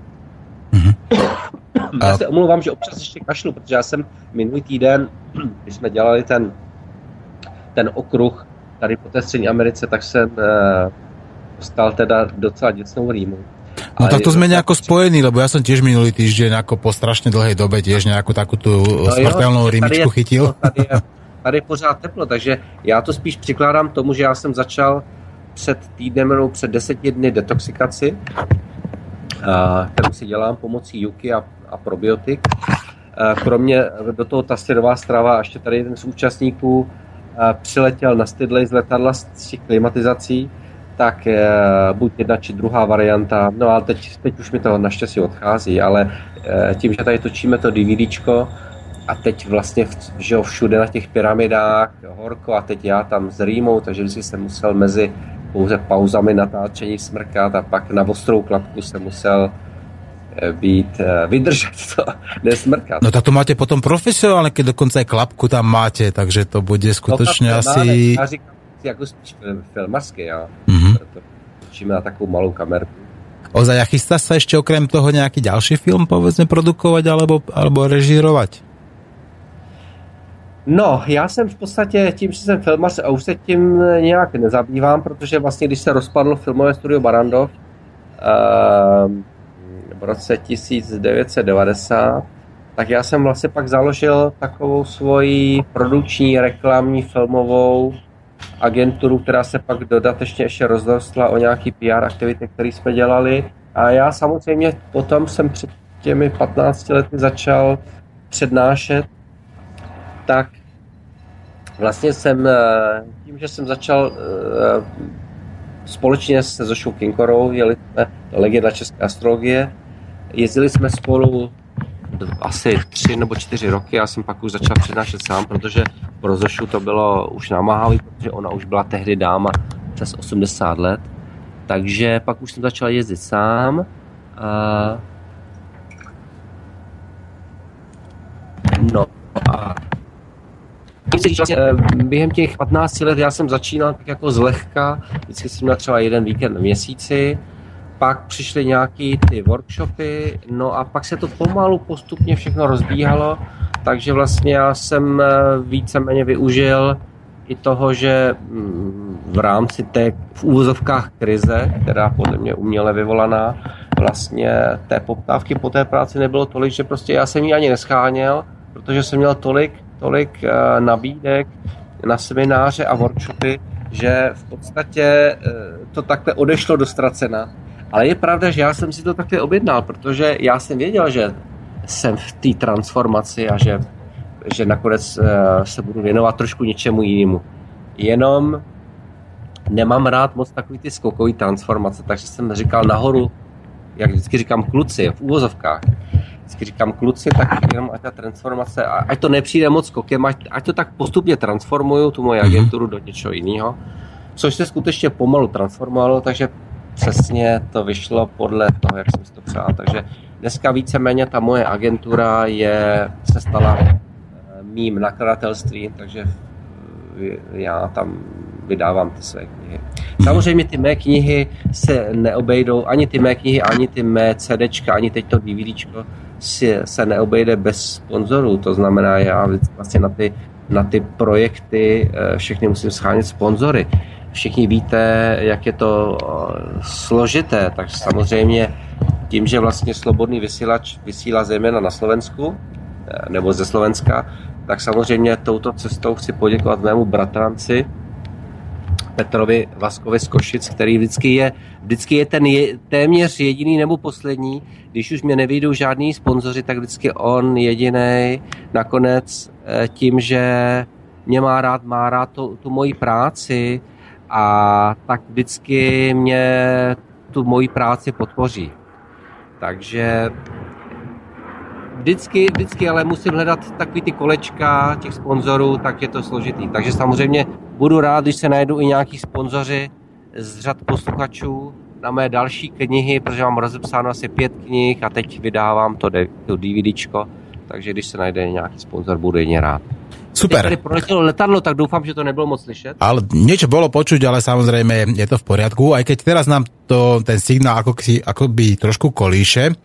A znova také praktické otázky, ktoré by mohli zaujímať našich poslucháčov, teda ako to je s rečou? Stačí, povedzme, človeku tá angličtina? Vystačí si s tou angličtinou, povedzme, práve v tejto strednej a južnej Amerike? Alebo je tam dobré, alebo je výhodou vedieť aj španielsky? No tak ta španělština španělští je pochopitelně výhodou, protože já teda španělsky umím jenom základy, ale umím anglicky, takže já se domluvám anglicky. Samozřejmě, že anglicky se domluvíte více-méně všude, a, ale myslím všude, jakoby třeba v, nevím, někde v hotelu, v nějakých turistických kancelářích, někde, kde prostě jsou turisti eh, s ostatními turisty, pochopitelně ale většina lidí tady anglicky neumí. To znamená, anglicky tady umějí jenom někteří a to jenom takový ty základní věci, když něco kupujete, prodáváte, tak to ano. Um, některé ty, ty číslovky taky mě teda trošku dělají eh, potíže některé číslovky ve španělštině, protože to vždycky zapomenu nakonec, ale už, se, už, už, už se v tom eh, začínám orientovat. A um, tak, to znamená, jakoby úplně popovídat si s běžnýma lidma, těma obyčejnýma, uh, je mnohdy potíž, protože ty anglicky neumějí. Takže jakoby popovídáte si jenom s těma, který teda umějí aspoň trošku anglicky, ale taková ta angličtina, my teďka jsme zrovna měli jsme si tady najeli šoféra, protože jsme vůbec řešili zase, jak tu cestu uskutečnit, protože já jsem eh, na to najel svého kamaráda v loni, což úplně se nejevilo jako ideální varianta protože jsem tam pak musel ještě řešit nějaké věci, které teďka nechci rozvádět. Nicméně teď e, zase mám tady kamarády další, kteří mi schánili různý auta, šatly, šat, takový, ty, takový ty, ten shuttle service, ten, je ten Taky dodávky mikro, větší, no. Mikrobus jede, ano, ano, mikrobus jede z jednoho místa do druhého místa, což zase ty lidi, pro ně se jim to zdálo komplikovaný, tak nechtěli shuttle, takže nakonec zase najeli auto na poslední chvíli, nakonec e, večer před odjezdem a Samozřejmě s tím člověkem to bylo komplikovaný, takže on jak, jakoby tvrdil, že umí anglicky, ale moc teda ang- všechno odkýval, ale nakonec mám pocit, že vůbec nerozuměl. Mm-hmm. Takže pak se stala taková jakoby spíš pro něj nepříjemná věc, že my jsme se ubytovávali v Antigvě, kde jsem taky, nemohli jsme najít ten hotel, co mě zase nějaký kamarád doporučil a udělal rezervaci a navíc už byla jedna hodina ráno a teďka tam burcujte někoho, takže jsme se ptali i různých různých lidí a neměli jsme pak už ani adresu a na web jsme se nemohli dostat. Takže nakonec jsme našli první nějaký hostel, na který jsme narazili a ještě eh, tam tím, že v té Antigvě to je takový koloniální městečko, starodávný z toho 16. století, je to taková španělský baroko, tak eh, tam se nesmí v noci parkovat, tak on musel to auto eh, odvést někam jinam, tak já mu vysvětluju, že my se teď ubytujeme, že mu, se mu zajistil taky ubytování s náma, ale že musí to auto přeparkovat a pak až se, až se sem zase vrátí. No a ale že my už mezi tím budeme spát a že ráno se sejdeme ve 12 hodin, aby jsme tam naložili zavazadla. No samozřejmě chudák prostě to pochopil, že teda pro ně to ubytování ať jede na parking, že pak druhý den jsem pochopil, že on vůbec se neubytoval a že asi spal v autě, mm-hmm. protože tomu neporozuměl tomu, co jsem mu řekl, takže, mm-hmm. no, takže asi takhle, no. Takže většina těch obyčejných lidí eh, anglicky neumí. Čiže je lepší ta španělčina. A prosím tě, vysvětli mi, keď, keď například... Španělština výhodou. Ano. Já samozřejmě umím takový ty základy, takže já když jsem prostě, když mě furt nerozuměli, furt ne, ani nevěděli, co, co chci, tak samozřejmě ty základy vím, takže jako... No a toto ma zaujíma, že ako napríklad komunikujete s tými šamanmi napríklad, pretože predsa len tam sa jedná o také tie hlbšie, povedzme, pocity, vnemy, povedzme také tie duchovné zážitky.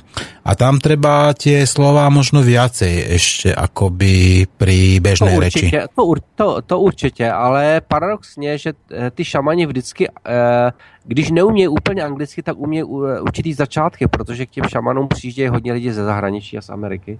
Takže oni se v podstatě do té doby trošku naučili. A pokud skutečně vůbec neumějí, mm-hmm. tak většinou je tam stejně vždycky někdo, kdo funguje trošku jako překladatel, což jsme měli v loni toho Archanděla, toho našeho řidiče, který působil eh, nejen jako řidič, ale i jako překladatel. Eh, letos jsme to měli jakoby bez, bez překladu, ale všechno se nakonec, nakonec podařilo, takže nebyl problém. No a co se týká vlastně eh, toho Augustína, tak to Augustína z Ekvádoru, kam se chystáme v příštím roce, já už jsem mezi tím tady zaznamenal, jak byla pauzička, tak už mi začali psát nějaký lidi na Facebook ohledně té cesty příští rok. Tak eh, ten Augustín umí anglicky a nehledě na to, že jeho manželka je Češka, takže mm, my ne, teda vždycky jsme úplně všichni, všichni pohromadě, ale s tím Augustinem se dá domluvit velmi dobře anglicky. A většina třeba těch lidí, co třeba neumí ani anglicky, ani španělsky, tak já pak všechny ty věci překládám, protože já tady působím nejen jak, jakoby duchovní učitel nebo spisovatel a, a coach a terapeut, ale v podstatě i jako průvodce a jako, jako, jako teda ten, ten vůdce té skupiny, ten guide, takže vlastně ty věci jim i překládám. Mm-hmm. No a keby si mal porovnať povedzme náklady na život ako v tých jednotlivých krajinách, o ktorých si teraz hovoril, konkrétne povedzme teda ten El Salvador alebo Honduras a porovnajme ho s nejakým tým Sri Lankou. A sú tam veľké rozdiely? No tak určitě jsou, protože běžní obyvatelé, jak jsem už naznačoval, jsou chudí, že? takže ty se ty maximálně se pohybují v tom rádiusu té jejich eh, vesničky nebo to té části, kde žijou, protože ne všechno jsou vesničky, protože tu, tu je dům, tu je dům, tu je dům a není, nejsou to vždycky ty vesničky, jako my jsme zvyklí. Takže tu a tam při cestě jsou nějaký domy, eh, někde jsou nějaký, eh, jakoby v, v přírodě jsou domy, protože vlastně i ten El Salvador je částečně vykácená džungle, jo, takže takže eh, tady v podstatě, mm, když jsou ty domy, a nebo když jsme to i pozorovali cestou do Guatemala, když jsme jeli do Tikalu, tak vlastně, když jsme překračovali Honduras a jeli jsme do Tikalu, tak eh, jedeme kousek tý, přes tu řeku Rio Dulce, no a za tou řekou Rio Dulce už vlastně jakoby téměř končí civilizace, protože to už je ta oblast eh, deštných pralesů a mokřat a džungle, tak tam vlastně tím, že oni tam postavili tu silnici do Tykalu, tak tam vlastně je ta civilizace jenom jakoby podél té silnice. Ona je tam určitě tu a tam i v té džungli, ale to jsou ty tu jeden dům, tu jeden dům, tu je nějaká komunita, ale nejsou to ty vesnice v tom pravém slova smyslu, jak my známe, jo? že by tam jste přijeli, jestli je tam silnice. Mnohy tam ty silnice nejsou, do té džungle nejsou ty silnice, tam jsou většinou pěší stezky a pokud eh, to není nějaká džungle, kde, kam chodí turisti, která je vysekaná mačetama, tak prostě vy si tu cestu tou mačetou musíte prosekat a to je secakramensky náročný. Takže většinou ty lidi, pokud chtějí být ve spojení se světem nebo mají děti, které chodí někam do školy, tak musíte být někde, kde je silnice nebo kudy se někam dostanete. Takže většinou ty domy jsou blízkosti silnice a to jsme pozorovali právě i během té eh, osmihodinové cesty mezi Rio Dulce a Tikalem, protože vlastně ta cesta z Kopánu do Tikalu, eh, z toho Hondurasu do Tikalu nám trvala zhruba ten přes asi 10 10-11 hodin. Mm-hmm. No zase taká praktická vec. No spomínal si teraz, že človek eh, by tam niekedy potreboval tú mačetu, že by potreboval povedzme tam ako nejako vyčistiť tú cestu, hlavne keby bol teda dobrodruž, dobrodružne naladený a chcel by sa troška povedzme pozrieť tej džungle takej tej práve nefalšovanej. Ako to s tou mačetou je? Človek si ju musí kúpiť na mieste, alebo nie je problém s transportom mačety v súčasnosti cez letisk, letisko? Letiskové kontroly? Uh, já myslím, že pokud, já jsem teda mačetu nikdy neve, nevez, takže netuším, ale já vím, že v podstatě veškeré věci, i nože a tak, eh, když máte v kufru v zavazadlovém prostoru a mhm. nemáte je na palubě letadla, tak není problém. Uh-huh. Tam je jenom prostě ta věc, že to nesmí být na palubě letadla. Já si vzpomínám na takovou humornou příhodu, že když jsem cestoval, eh, kde to bylo, z Venezuely, tak eh, já jsem odlétal a vzal, vždycky si vozím nějaký kameny a ne, pardon, počkej, to nebylo Venezuela, to bylo, to byl taky, myslím, že nějaký El Salvador nebo Guatemala. A to je jedno, prostě eh, je, bylo to někdy před nějakými pěti, sedmi, osmi lety, jsem taky jel z tady té části, protože si pamatuju, že jsem si koupil takovou tu, taš, tu guatemalskou tašku, kterou mám do dneška, úžasná. A já jsem si původně myslel, že ji dám do zavazadlového prostoru, jenomže prostě na, na poslední chvíli se mi nějak začal otevírat zip, i když byl zavřený, tak nakonec jsem prostě nepřemýšlel vůbec o tím, protože to byly minuty před odbavením, že jsem říkal, kašlu na to, beru jí do letadla. Ale neuvědomil jsem si, že tam mám právě ty kameny, které jsem měl z pláže. A teď, když oni to samozřejmě během té kontroly zjistili, že já tam vezu kameny sebou v příručním zavazadle, který ale původně příručním zavazadlem být nemělo, tak najednou si tam svolávali ty celníky a ty policajty tam a teď koukali, co já tam mám za kameny. A teď se začali strašně smát a jako říkali, k čemu to mám? Že bych mohl zabít pilota. Já jsem říkal, no tak na pilota to zrovna nemám, ale že to jsou kameny, které se vozím z pláže a že jsem myslel, že to dám do zavazadlového prostoru a teď jsem jim říkal tu anabázi s tím zipem A oni říkali, ne, ne, ne, tak to my všechno zabavíme, vyhodíme, což jsem zase já jim říkal, že to nemůžou, že aspoň ty malý kamínky, ať mi dají, no tak se pak slitovali s obrovským smíchem a takových pět drobných kamínků mi dali, no tak to byl taky takovýhle zážitek. No teda robí caviky, teda to skutečně no, to blbosti. Já vzpomínám si, eh, vyprávěl jsem to tady, eh, tady chlapcům jako humornou historku, že jsem odlétal, a to právě byl z Venezuely, kdy skutečně, když už jsme vstoupili na letiště, tak uh, už tam chodili samozřejmě se psama a očuchávali bágly a kupry a všechny možný zavazadla, jestli náhodou nevezeme drogy. Je. Mm-hmm. No, keď hovoríš o drogách, a, ako, ako tam je to s drogami? Povedz mi, prosím ťa, v těch konkrétních krajinách. Jo, já jenom prostě ještě řeknu tu humornou historku. Teda, jo. Nech se páči. Takže, takže uh, očuchávali tam ty zavazadla a já na, nakonec mě vybrali, že musím otevřít celý kufr a kontrola a musím se slíknout do naha když už to bylo po druhý, už mi to bylo nápadné a když už mě tam zavolali po třetí, abych otevíral ten samý kufr a zase před tím stejným celníkem se slíkal do naha, no tak už jsem mu podezíral, že se mu asi líbím, protože už teda nechápu, že před stejným celníkem jsem se musel třikrát stýkat do naha a třikrát mu ukazovat ten stejný kufr, který už viděl. Takže to byla taková humorná historka, takže všichni se tady tomu smáli, ale skutečně to byla realita. A ta, teď ta tvoje otázka byla?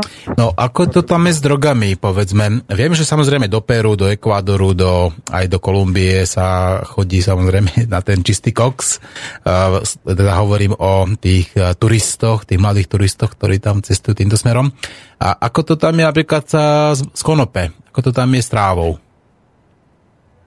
Trávou, no zrovna jsme si koupili na Atitlánu, ale to jsme si koupili jednu kytičku jenom, že jsme si tak jako za prvé, já jsem člověk, který nekouří, jo, takže mm-hmm. já samozřejmě uh, Už ani já. nejsem, já, ne, jo, já nejsem člověk, který by měl rád kouření.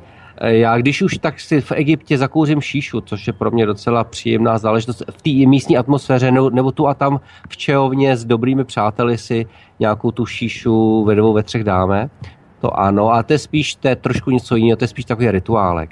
Ano. A to, co já občas dělám i na semináři, že buď uh, jako rituálně třeba koupím jeden takový doutníček, já vždycky přivezu z Egypta takový ty tenký, uh, takový ty aromatický doutníčky, jako, jako rituálně, um, ale my, ano, koupili jsme si tady jednu kytičku ganji mm-hmm. na uh, jezeře Titlán ale to je jako spíš taková skutečně humor, no. Tak jako dá se to tady koupit a spíš bych řekl, že to je taková, že to je takový slabonký. Aspoň, aspoň to, co jsem eh, zatím mohl eh, vyzkoušet.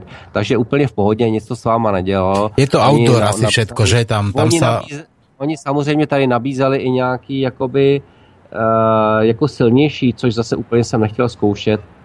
A já myslím, že to, co jsem si tady tu jednu kytičku, co jsme si tady zkusili a dali jsme si do té mm. do tý dýmky takový, tý, co jsme si tady jako suvenýr pořídili, tak jako to bylo, to, to bylo tak akorát. Jo.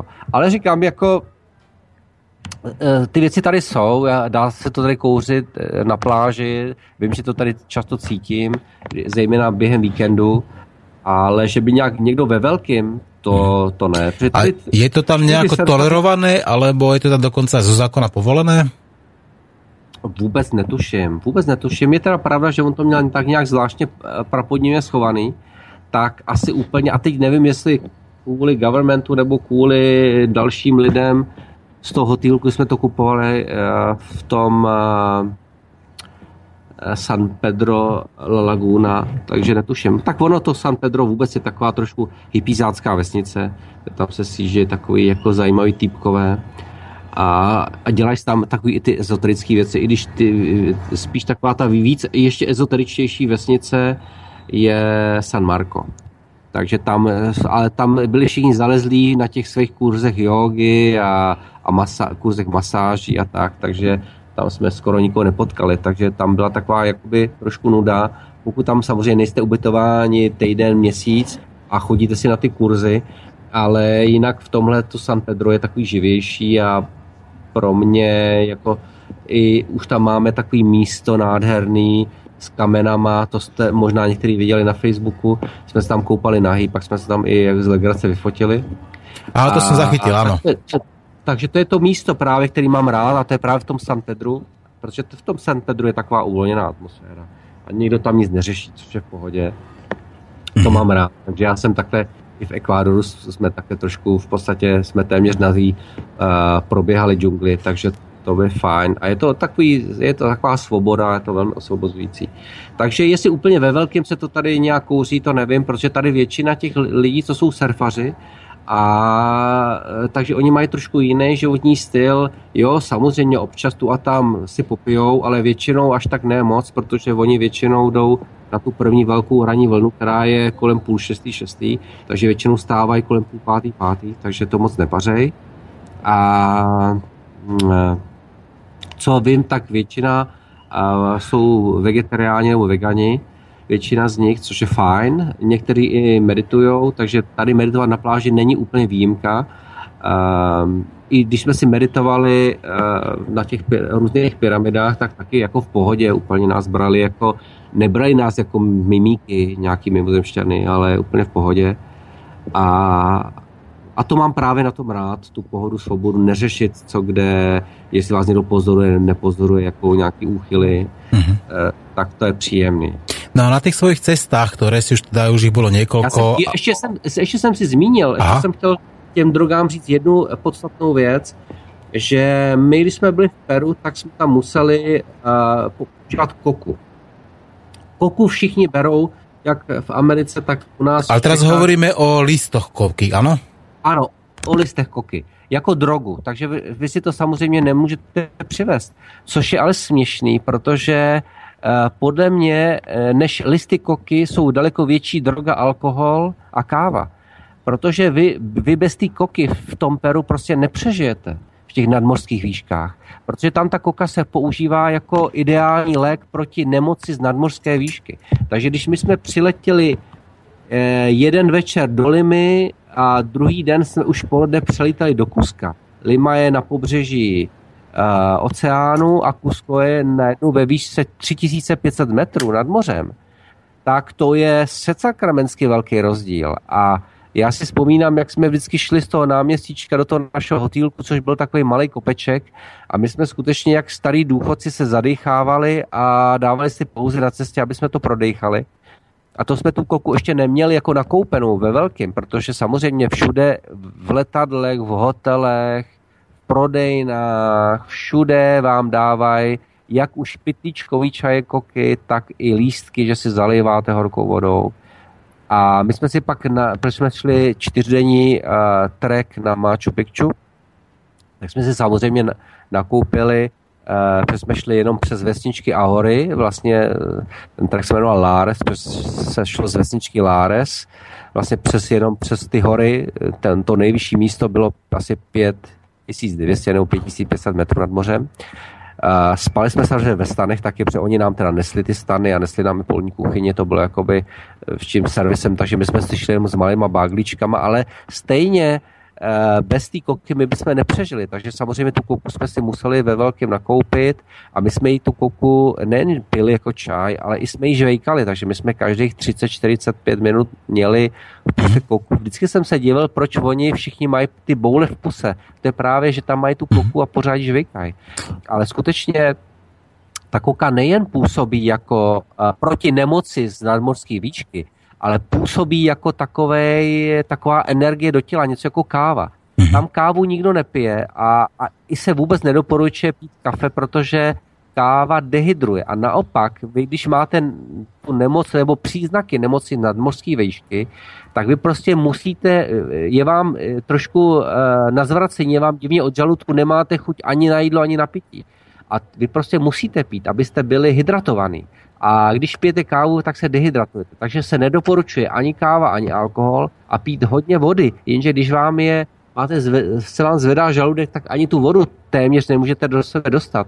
Proto ty kokový čaj nebo ta koka toto zlepšuje a vy potom nemáte potíž vlastně i pít tu vodu a nakonec se vám během třech, třeba dvou, tří dnů uh, se stabilizujete, že už je to jakž takž dobrý, ale skutečně, když jdete, když jdete na tom treku a máte převýšení, já nevím, pohybujete se v nadmořských výškách 4 či 5 tisíc metrů nad mořem, je to, je, to, je to docela znát a bez té koky teda nevím, jak bychom to dali. Mm-hmm. No a treba aj povedať, že z tých listkov koky sa ľudia nemôžu stať závislí. Vieme kon, napríklad konkrétne aj jeden profesor Harvardu, ktorý tam 14 rokov pôsobil a každý boží deň povedzme túto, tie kokové lístky jedol, respektíve žul, teda, pardon, aby som bol presný. A potom, keď sa vrátil späť na svoje pracovisko do Ameriky, tak zo deň na deň prestal a tak, nemal a, absolútne žiadne nejaké abstinenčné príznaky a tak ďalej a tak ďalej. Vůbec nic, ví vůbec nic. Samozřejmě všichni operují, že se z toho vyrábí kokain. No hmm. samozřejmě, že vyrábí, ale prosím vás, aby, eh, představ si, že aby si vyrobil eh, jeden gram kokainu, tak ho musíš vyrobit chemickou cestou a já teď nevím, jestli z 50 nebo 100 kilo těch lístků vyrobíš chemickou cestou jeden jediný gram. Takže to je směšný samozřejmě, že jo. Takže co to je 50 nebo 100 kg lístků? No to je celý pokoj nebo dva, dva pokoje plný ano. lístků, koky, protože to jsou lehounky. A hlavně tam, tam to vzniká koncentrácia, že? Když si to vezeš jako jeden, dva pitlíčky, jako na čaj, no tak to prosím tě, žádná droga není, to by museli zakázat alkohol, museli by zakázat cigarety, jenže to je zase dobrý biznis, to je dobrý biznis pro Matrix, prostě dobrý biznis pro velké korporace, které na tom vydávají, vydělávají prachy. A je jim jedno, že to je horší než koka, kterou zakazují, protože z toho nemají biznis, že jo? z toho nemají tady udělaný legálně biznis, aby to mohli prodávat. Takže to je směšný. To je, to je opravdu, to, to nechápu. To je zkrátka Matrix. Matrix. No, je to Matrix, máš pravdu. A okrem toho samozrejme tá koka obsahuje ďalších eh, tisíc iných rôznych ingrediencií, ako samozrejme tých, tých účinných látok, ktoré samozrejme pôsobia na ten organizmus a nielen ako kokain, ktorý je v podstate koncentrátom nejednej konkrétnej látky, ktorá v podstate stráca samozrejme ako tie, taký ten synergický efekt a naopak práve vyvoláva nejakú veľmi rýchlu závislosť, čiže a porovnávam v podstate dve neporovnateľné veci. Dobre, Miloško, no som veľmi rád, že sme sa dokázali znova spojiť s tebou a že, ja. že poslucháči Slobodného vysielača sa mohli priamo spojiť s plážou, pacifickou plážou, teda s plážou Tichého oceánu, s miestom v El Salvadore a teda s plážou Playa El Tunco. A pevne verím, no. že a ty ako e, náš host, skvelý host a výborný rozprávač, tak keď prídeš do Banskej Bystrice, myslím, že to bude niekedy teraz v apríli, že? tak že, si, ano, že si nájdeš čas a že zorganizujeme pre našich poslucháčov naživo nejakú prednášku o tvojich cestách, o tvojich cestách za meditáciou, za poznaním, za šamanmi, za, povedzme, za rôznymi uh, druhmi, povedzme, zmenených stavov vedomia, osvietenia a tak ďalej a tak ďalej. A samozrejme, že im porozprávaš aj práve napríklad o tom Egypte, pretože aj na, práve na tento Egypt bol veľmi veľa pozitívnych ohlasov a ľudia sa práve presne o toto zaujímajú, o o, tie tvoje a, poznatky, čo týka tej starej, staroegyptskej kultúry. Miloš, Já srdečně ti děkujem. Můžu čtenářům doporučit právě ty mé knížky, které mm-hmm. se dají na Slovensku sehnat taky i v distribuci, protože to distribuje jak Eugenika, tak Martinus. Mělo by to být ve všech pantarejích. Kromě té knihy 2013 Vězná brána k novému věku, protože ta nejspíš někomu nějakému Metrixu zase se to nelíbilo, takže prostě ta jediná kniha byla stažená mhm. pod záminkou, že 2013 už proběhlo a že už je to starý. Ale my jsme si říkali právě ve vysílání, že prostě e, píšu tam o takových věcech, že prostě někomu se to prostě nelíbilo, takže ta kniha prostě byla v Česku stažená, takže my jsme se domluvali, že vlastně čtenáři mají šanci ji zakoupit buď na těch mých workshopech a seminářích, když jsem na Slovensku, anebo přímo přes Slobodný vysílač, kdy já tam samozřejmě ty knihy přivezu. Mm-hmm. A samozřejmě rád čtenáře a hlavně posluchače Slobodného vysílače pozvu právě na to mé aprílové turné, které bude právě, by mělo začínat, a my to teďka řešíme, jestli uh, přijedu na Dny zdravia do Bratislavy, či nepřijedu, protože teď to teprve řešíme, takže všecko najdete na mém webu milosmatua.cz na Facebooku.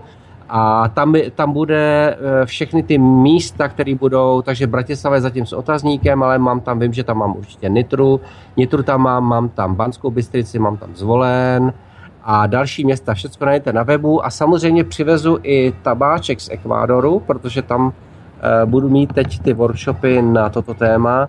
A minule se to moc líbilo všem těm uh, všem zúčastněným, tak se těšte protože to je originál od šamanů z Ekvádoru a budeme s tím pracovat.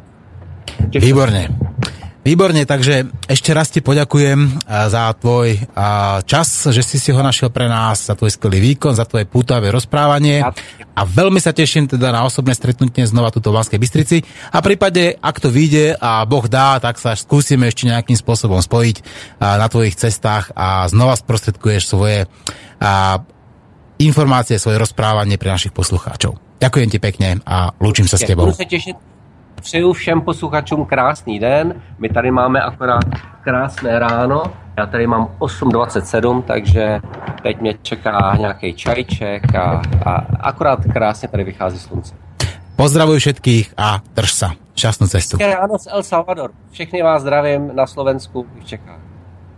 Tak, to bol Miloš Matula, to bol náš host, ktorý a, ktorý je duchovným učiteľom, terapeutom, spisovateľom, žurnalistom, filmovým aj hudobným producentom a samozrejme tiež cestovateľom. Pevne verím, že váš táto reakcia zaujala, že ste si vypočuli veľa kopec zaujímavých informácií, že ste pochopili, že to poznanie je pre človeka dôležité a vďaka cestovaniu si človek to poznanie dokáže rozšíriť. Spoznáva nové kultúry, spoznáva nových ľudí, hľadá alebo nachádza rôzne myšlienkové stereotypy, ale aj kultúrne stereotypy, rôzne ilúzie a hlavne môže porovnávať. Pretože ak sedíte doma za pecou, tak môžete porovnávať maximálne tak so susedom, možno so svojou dedinou, ale ak spoznáte svet, tak spoznáte toho oveľa viacej a môžete porovnávať či už krajiny, povedzme východné, či už to je Čína, Rusko, alebo Ameriku, či to je Severná Amerika, Južná, Stredná. Pevne verím, že besedu, ktorú zorganizujeme tuto u nás v Banskej Šťavnici, naštívi dostatok ľudí a teším sa na vás zajtra. Zajtra budeme rozoberať pána Klányho a ten nezákonný postup slovenských súdov slovenskej pozície. No a, a nebol by som to ja, keby som neskončil svoju reláciu tým štandardným. Legalizujte konope, táto rastlina je pre človeka neškodná a naopak užitočná. Majte sa do počutia. Rád som bol s vami. Do počutia.